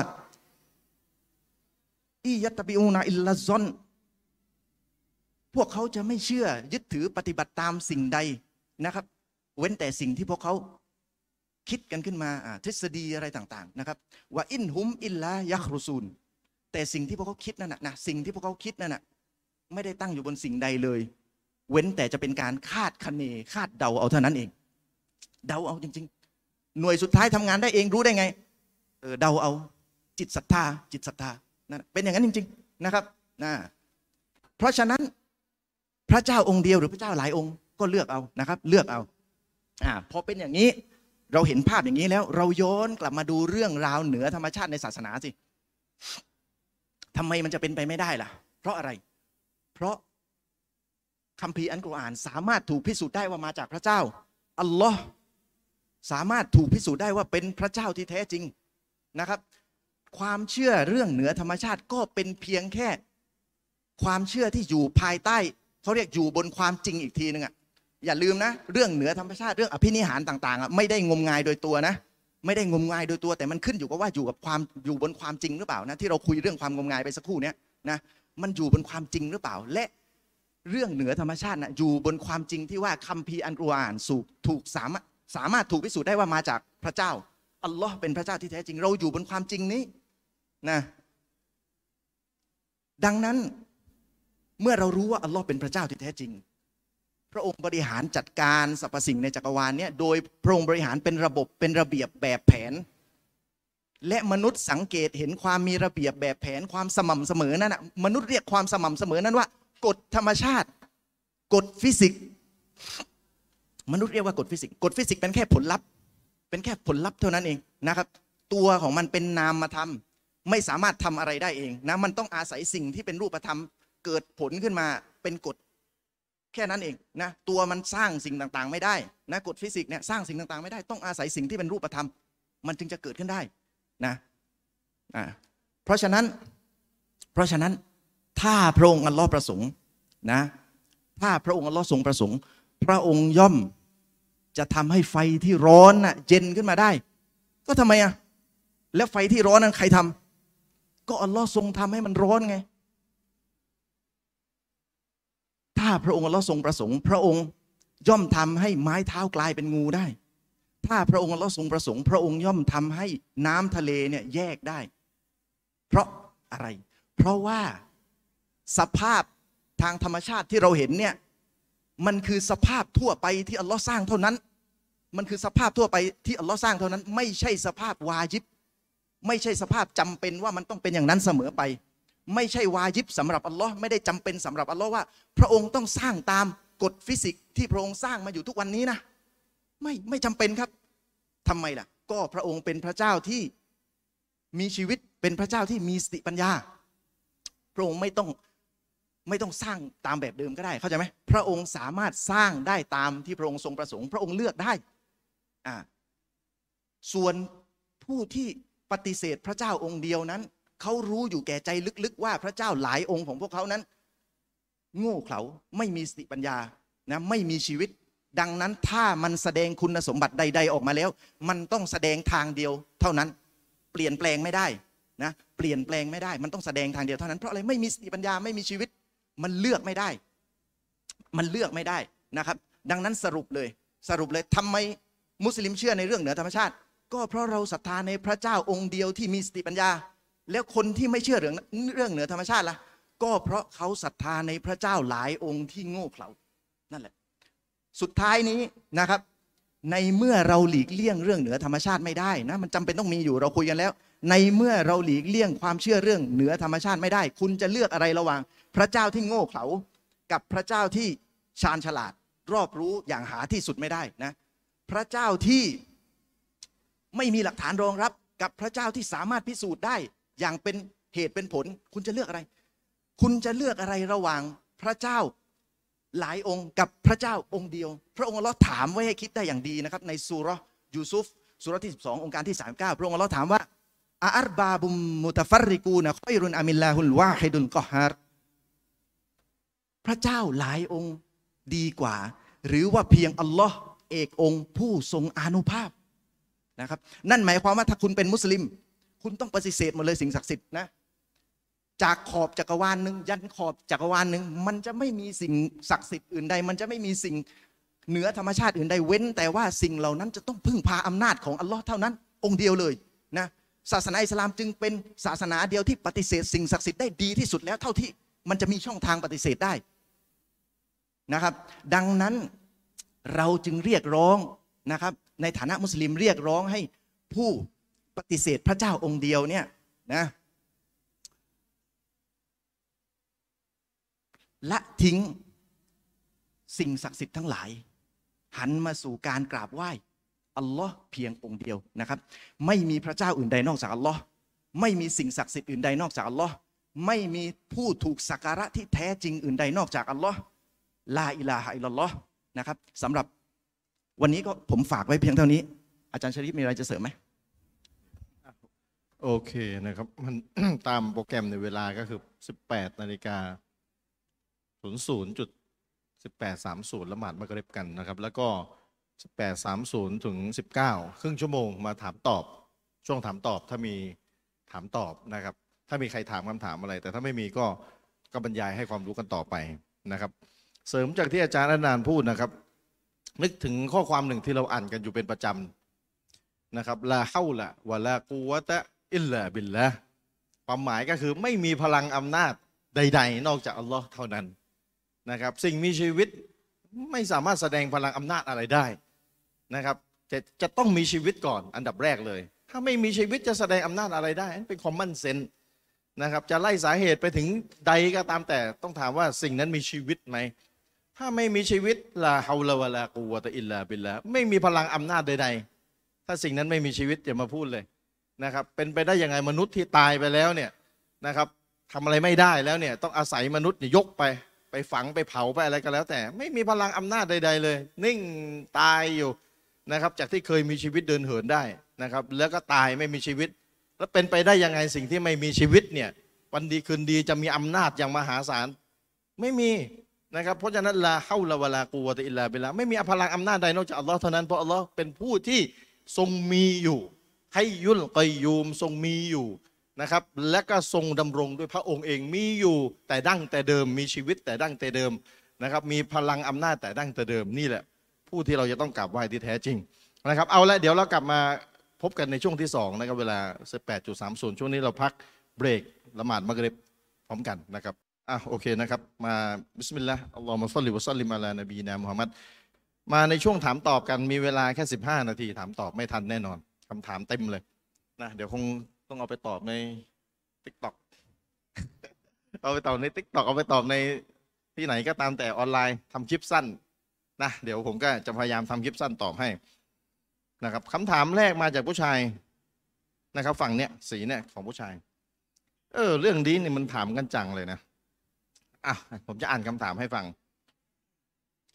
มีอันกุรอานบทไหนที่บอกถึงการมีอยู่ของไดโนเสาร์ไดโนเสาร์อีกแล้ว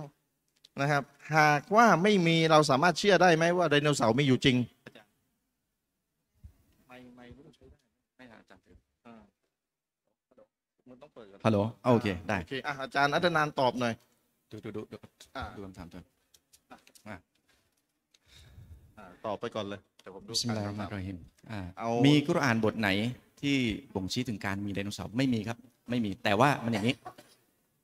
คือกุรอานน่ะเป็นทางนำนะครับอัลลอฮ์กล่าวไว้ในสุรตุนบะกะเราะห์สุรที่สองโองการที่ 185 พระองค์เรากล่าวว่าشهر رمضان الذي أنزل فيه القرآنเดือนรอมฎอนนั้นเป็นเดือนที่พระองค์ทรงประทานอัลกุรอานลงมาهدى للناسเป็นทางนำสำหรับบรรดามนุษยชาติ หมายความว่ากุรอานคืออะไร เป็นทางนำนะครับ วะบัยนาติมมินัลฮุดาวัลฟุรกอนและเป็น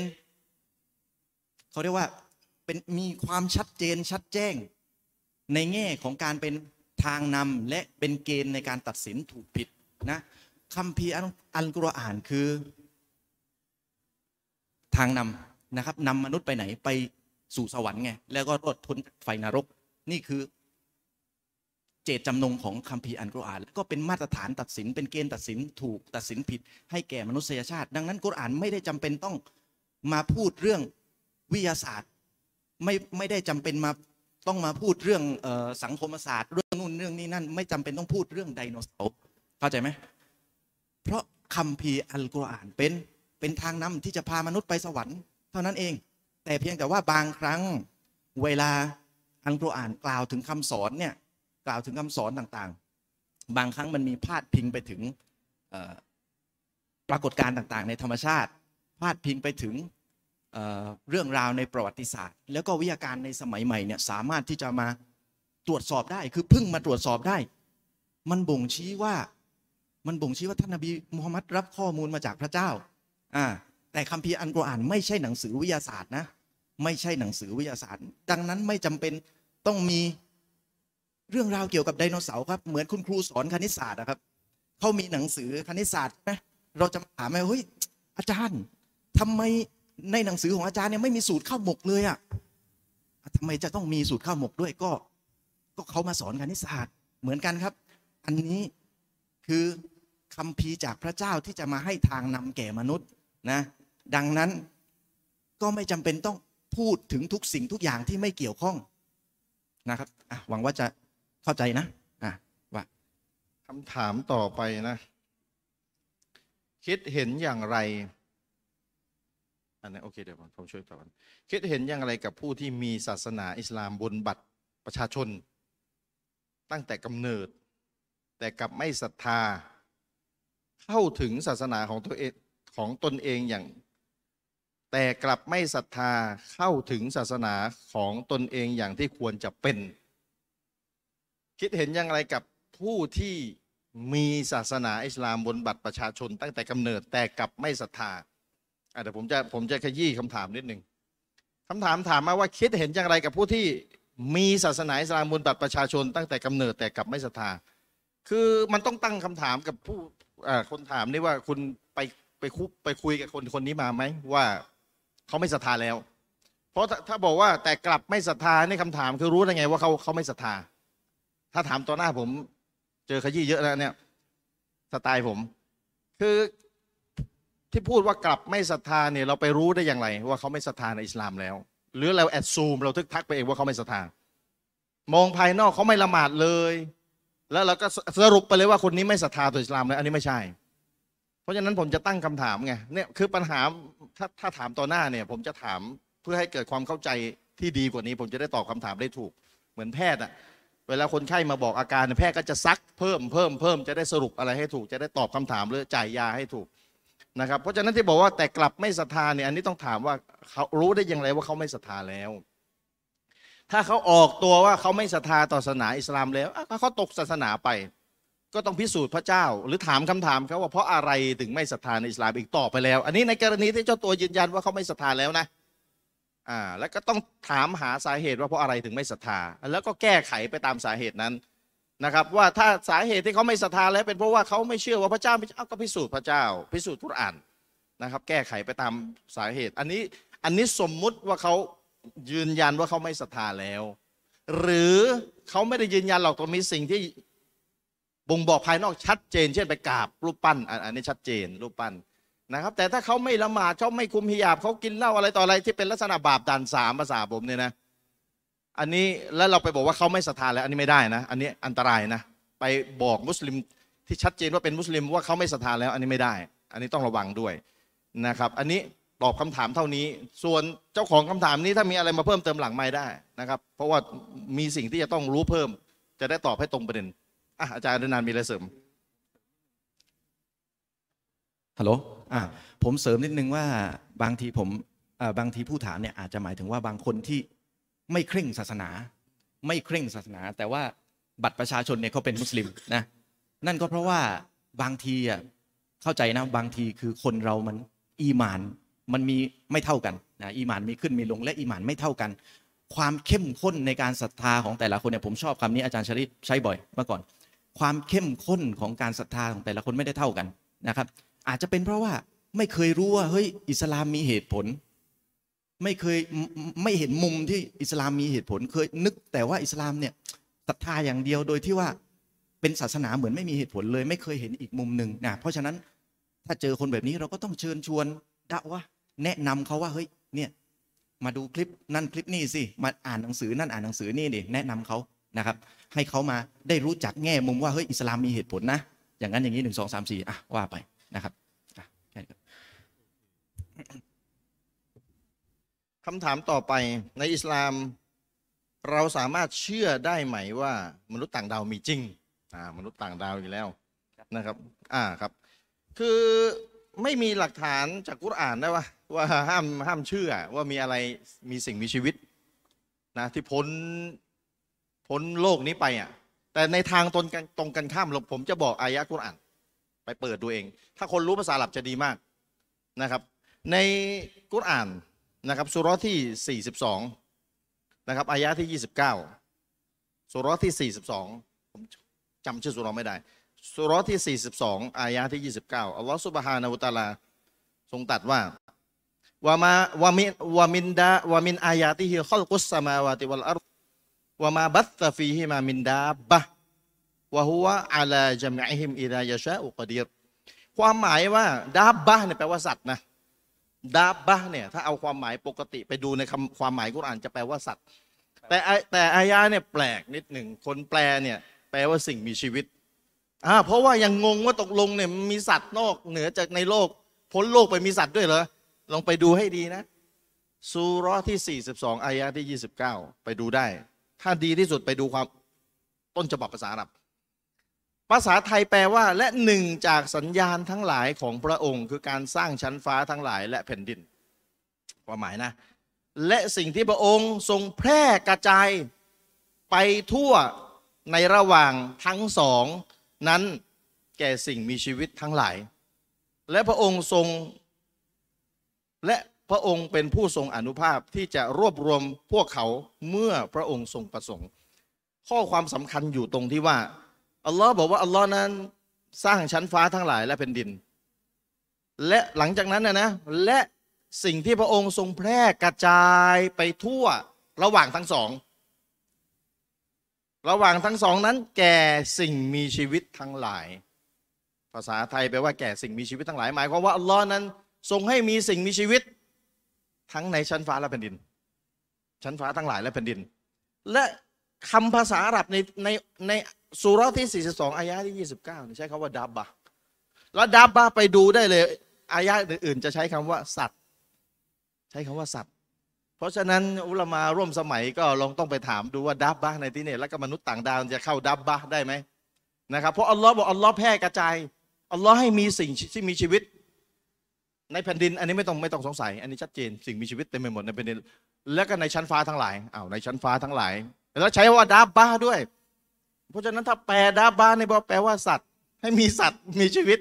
ทั้งในแผ่นดิน อันนี้ไม่ต้องสงสัย และในชั้นฟ้าทั้งหลายมีสัตว์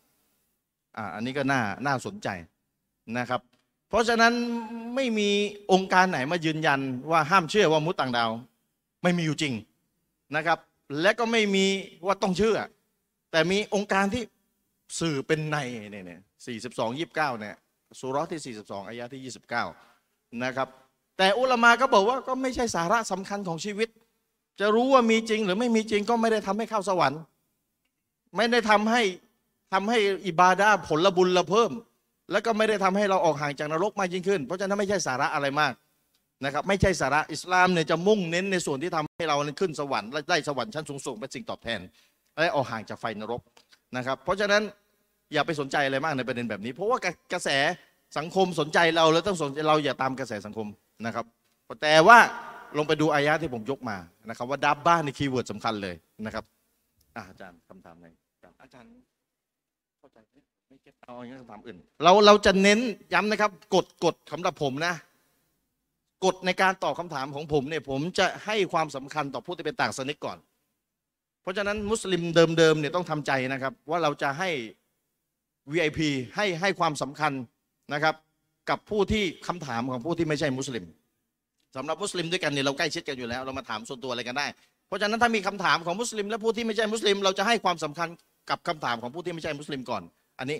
ให้เข้าใจตามนี้นะครับ เพราะว่าต่างศาสนิกเนี่ยแน่นอนเราต้องจัดความเราต้องดึงเขาออกจากชีริกจากกูฟตก่อน เราต้องให้ความสำคัญต่อต่อสิ่งที่เขาถามก่อนอาจารย์อาจารย์เอ่อเอาคำถามนี้แหละเพราะว่ามันมาจากเขาบอกว่าจากคนที่ไม่ได้นับถืออะไร นะไม่ได้นับถืออะไร ผมพูดไปแล้วในความเป็นจริงแล้ว ไม่ว่าคุณจะรู้ตัวหรือไม่ก็ตาม คุณไม่ได้นับถือ แต่คุณกำลังยกย่องบางสิ่งบางอย่างให้ สามารถทำนู่นทำนี่ได้เองนะเขาบอกว่าชาวอิสลามสามารถทำความเข้าใจแนวความเชื่อของศาสนาอื่น หรือแนวคิดที่ขัดแย้งกับความเชื่อตัวเองอย่างถ่องแท้ได้หรือไม่ ศึกษาเรียนรู้เกี่ยวกับมันแต่ยังคงหลักการของตัวเองไว้ หมายความว่าอย่างไงเนี่ยผมไม่แน่ใจกับตัวคำถามนะว่าหมายถึงว่าเออ ผู้ที่เป็นต่างศาสนิกเนี่ยหรือว่าไม่นับถือศาสนาอะไรเนี่ยสามารถศึกษา สามารถศึกษาแนวความเชื่อต่างๆ แต่ว่ายังคงความเชื่อของตัวเองไว้อย่างนี้หรือเปล่า ผมไม่แน่ใจว่าอย่างนี้ไหมนะ แต่ถ้าผมจะตอบทั้งสองกรณีเลยกันแล้วกันนะถ้าสำหรับมุสลิมโอเคเราจะมีความสามารถโอเคโอเคได้สำหรับมุสลิมเราก็ยึดถือตามหลักการอิสลามไว้นะไม่ต้องไปศึกษาแนวความคิดอื่น เพราะแน่นอน ว่าบรรดาผู้รู้บรรดาผู้เชี่ยวชาญ ให้ผู้เชี่ยวชาญจัดการไป ให้ผู้เชี่ยวชาญจัดการไปในการศึกษาสิ่งต่างๆ ในการศึกษาเเกี่ยวกับศาสนาต่างๆ แนวคิดต่างๆ ให้ผู้ที่เชี่ยวชาญเขาศึกษาไปนะครับ ศึกษาแล้วก็โต้แย้งไปอะแต่สำหรับคนที่เป็นต่างศาสนิกหรือว่าไม่ได้นับถือศาสนาอะไรเนี่ยนะเเขาจะศึกษาอิสลามแล้วก็คงสภาพอยู่อย่างนั้นได้หรือไม่ถ้าสมมติคำถามหมายถึงอย่างนี้ ต้องต้องบอกว่าไม่ได้นะ เพราะอะไรนะอัลลอฮ์กล่าวไว้ในสุราะห์อานอิมรอนสุราะที่ 3 องค์การที่ 19 พระองค์อัลลอฮ์กล่าวว่า إن الدين عند الله الإسلام แท้จริงศาสนา ณที่อัลลอฮ์นั้นคืออิสลามนะครับพระองค์อัลลอฮ์รับรองแค่ศาสนาอิสลามเท่านั้นนะพระองค์กล่าวขยายความไว้ในโองการที่ 15 สุราะเดียวกันนี่แหละองค์เอ้ยองค์การที่ 85 พระองค์กล่าวว่า ومن يبتغ غير الإسلام دينا فلن يقبل فلن يقبل منه وهو في الآخرة من الخاسرينและใครก็ตามที่แสวงหาทางอื่นนอกจากอิสลาม เขาก็จะไม่ถูกตอบรับเข้าใจไหมการงานของเขาจะไม่ถูกตอบรับนะและในวันปรโลกนั้น เขาจะอยู่ในหมู่ผู้ขาดทุน เพราะฉะนั้น จะศึกษาอย่างเดียวไม่ได้นะครับ จะศึกษาอย่างเดียวไม่ได้ คุณต้อง มาสู่แนวทางที่ถูกต้องด้วยนะครับ มาสักการะพระเจ้าองค์เดียวตอบโดยสรุปเลยเวลาจำกัดหมดเวลา หมดเวลาแล้วผมขอขอขอมาขออีกคำถามหนึงอ่าสุดท้ายแล้วสุดท้นะขอขอนิดนิดหนึ่งอยากรู้การกำเนิดความเป็นมาของพระเจ้าในศาสนาอิสลาม คือพระเจ้าในศาสนาอิสลามนี่ไม่มีกำเนิดนะครับลัมยาลิดวะลัมยูรัดอัลลอฮ์อัลซอมัดอัลลอฮ์เป็นที่พึ่งนะครับอัลลอฮ์ไม่เกิด นิยามที่สั้นกระชับของพระเจ้าของผู้สร้างในศาสนาอิสลาม และของผู้สร้างทั้งหมดที่ผมบอก คืออยู่ในสุราษอิคลาสสุราะห์ที่ 112 112 ไปดูได้นะครับลัมยาลิดอัลลอฮ์ไม่กำเนิดอัลลอฮ์ไม่มีอันนี้เขาบอกกำเนิดความเป็นมาพระเจ้าของเราเนี่ยที่แท้จริงไม่มีกำเนิด และถ้าฟังอาจารย์อัดนานอธิบายก็จะเข้าใจนะครับอัลลอฮ์หรือพระเจ้าที่แท้จริงเนี่ยไม่มีกำเนิดครับเพราะว่าถ้าพระองค์กำเนิดใครสร้างพระองค์มาทั้งนั้นถูกไหมเพราะสิ่งที่ไม่มีมาก่อนนี่อยู่ที่จะมีมาไม่ได้ต้องมีผู้ที่สร้าง ถ้าถ้าฟังอาจารย์อาจารย์อธิบายแล้วผมจะอธิบายคู่กันให้ดีนะ เพราะฉะนั้นอัลลอฮ์หรือพระเจ้าที่แท้จริง ไม่มีการกำเนิดครับ มีมาแต่ดั้งเดิมนะครับ และเป็นที่พึ่งของทุกสรรพสิ่งอย่างที่ผมอธิบายไปแล้ว เราไม่เรามนุษย์ไม่สามารถมีอยู่ได้ ถ้าพระองค์ไม่สร้าง ถ้าพระองค์ไม่ให้ เรามีอยู่มีชีวิตอยู่ ถ้าพระองค์ไม่ให้เซลล์เราทำงานอย่างปกตินะครับ เรามีอยู่ไม่ได้เด็ดขาด เพราะฉะนั้นนะครับความเป็นมาของพระเจ้าในศาสนาอิสลาม คือพระเจ้านั้นมีมาแต่ดั้งเดิมนะครับ มีมาแต่ดั้งเดิมไม่มีการเกิดครับ แต่พระเจ้าเนี่ยเป็นผู้สร้างทุกสรรพสิ่งอย่างที่ได้อธิบายไปแล้วนะครับ ก็ขอแค่นี้เวลาหมดแล้วขอมาอัพด้วยขอเสริมนิดนึงอะได้ไหมเชิญนิดครับเดียวนิดเดียวคือเอ่อเราพิสูจน์กันไปแล้วว่าสาเหตุแรกเริ่มเนี่ยจำเป็นต้องมีอยู่จะไล่ย้อนสาเหตุไม่สิ้นสุดไม่ได้จำเป็นต้องมีสาเหตุแรกเริ่มอยู่นะและพระเจ้าคือสาเหตุแรกเริ่ม การถามว่าใครสร้างพระเจ้าพระเจ้าเกิดมายังไงเนี่ยมันก็คือการถามว่าเฮ้ยใครสร้างสาเหตุแรกเริ่มอ่าหรือว่าถามว่าใครสร้างสิ่งที่ไม่มีจุดเริ่มต้น เป็นคำถามที่ผิดเห็นไหมเป็นคำถามที่ผิดตั้งแต่แรกใครสร้างสิ่งที่ไม่มีจุดเริ่มต้นใครสร้างสาเหตุแรกเริ่ม เป็นคำถามที่ผิดตั้งแต่ต้นนะโอเค ฝากไว้เท่านี้นะครับโอเคหมดเวลาครับเดี๋ยวให้อ่าอาจารย์อาลิฟอาจารย์อัลวันนะมาต่อแล้วเดี๋ยวผมจะนั่งฟังด้วยนะวันเนี้ยอ่ายังไม่ให้กลับนั่งฟังนะครับถามคำถามได้ไหมเนี่ยอ่าโอเคมาเชิญรอบต่อไปมาได้เลยอาจารย์ก็นะคอรัยาบซาก็รออาจารย์ทั้งสองโอเคท่านนะครับ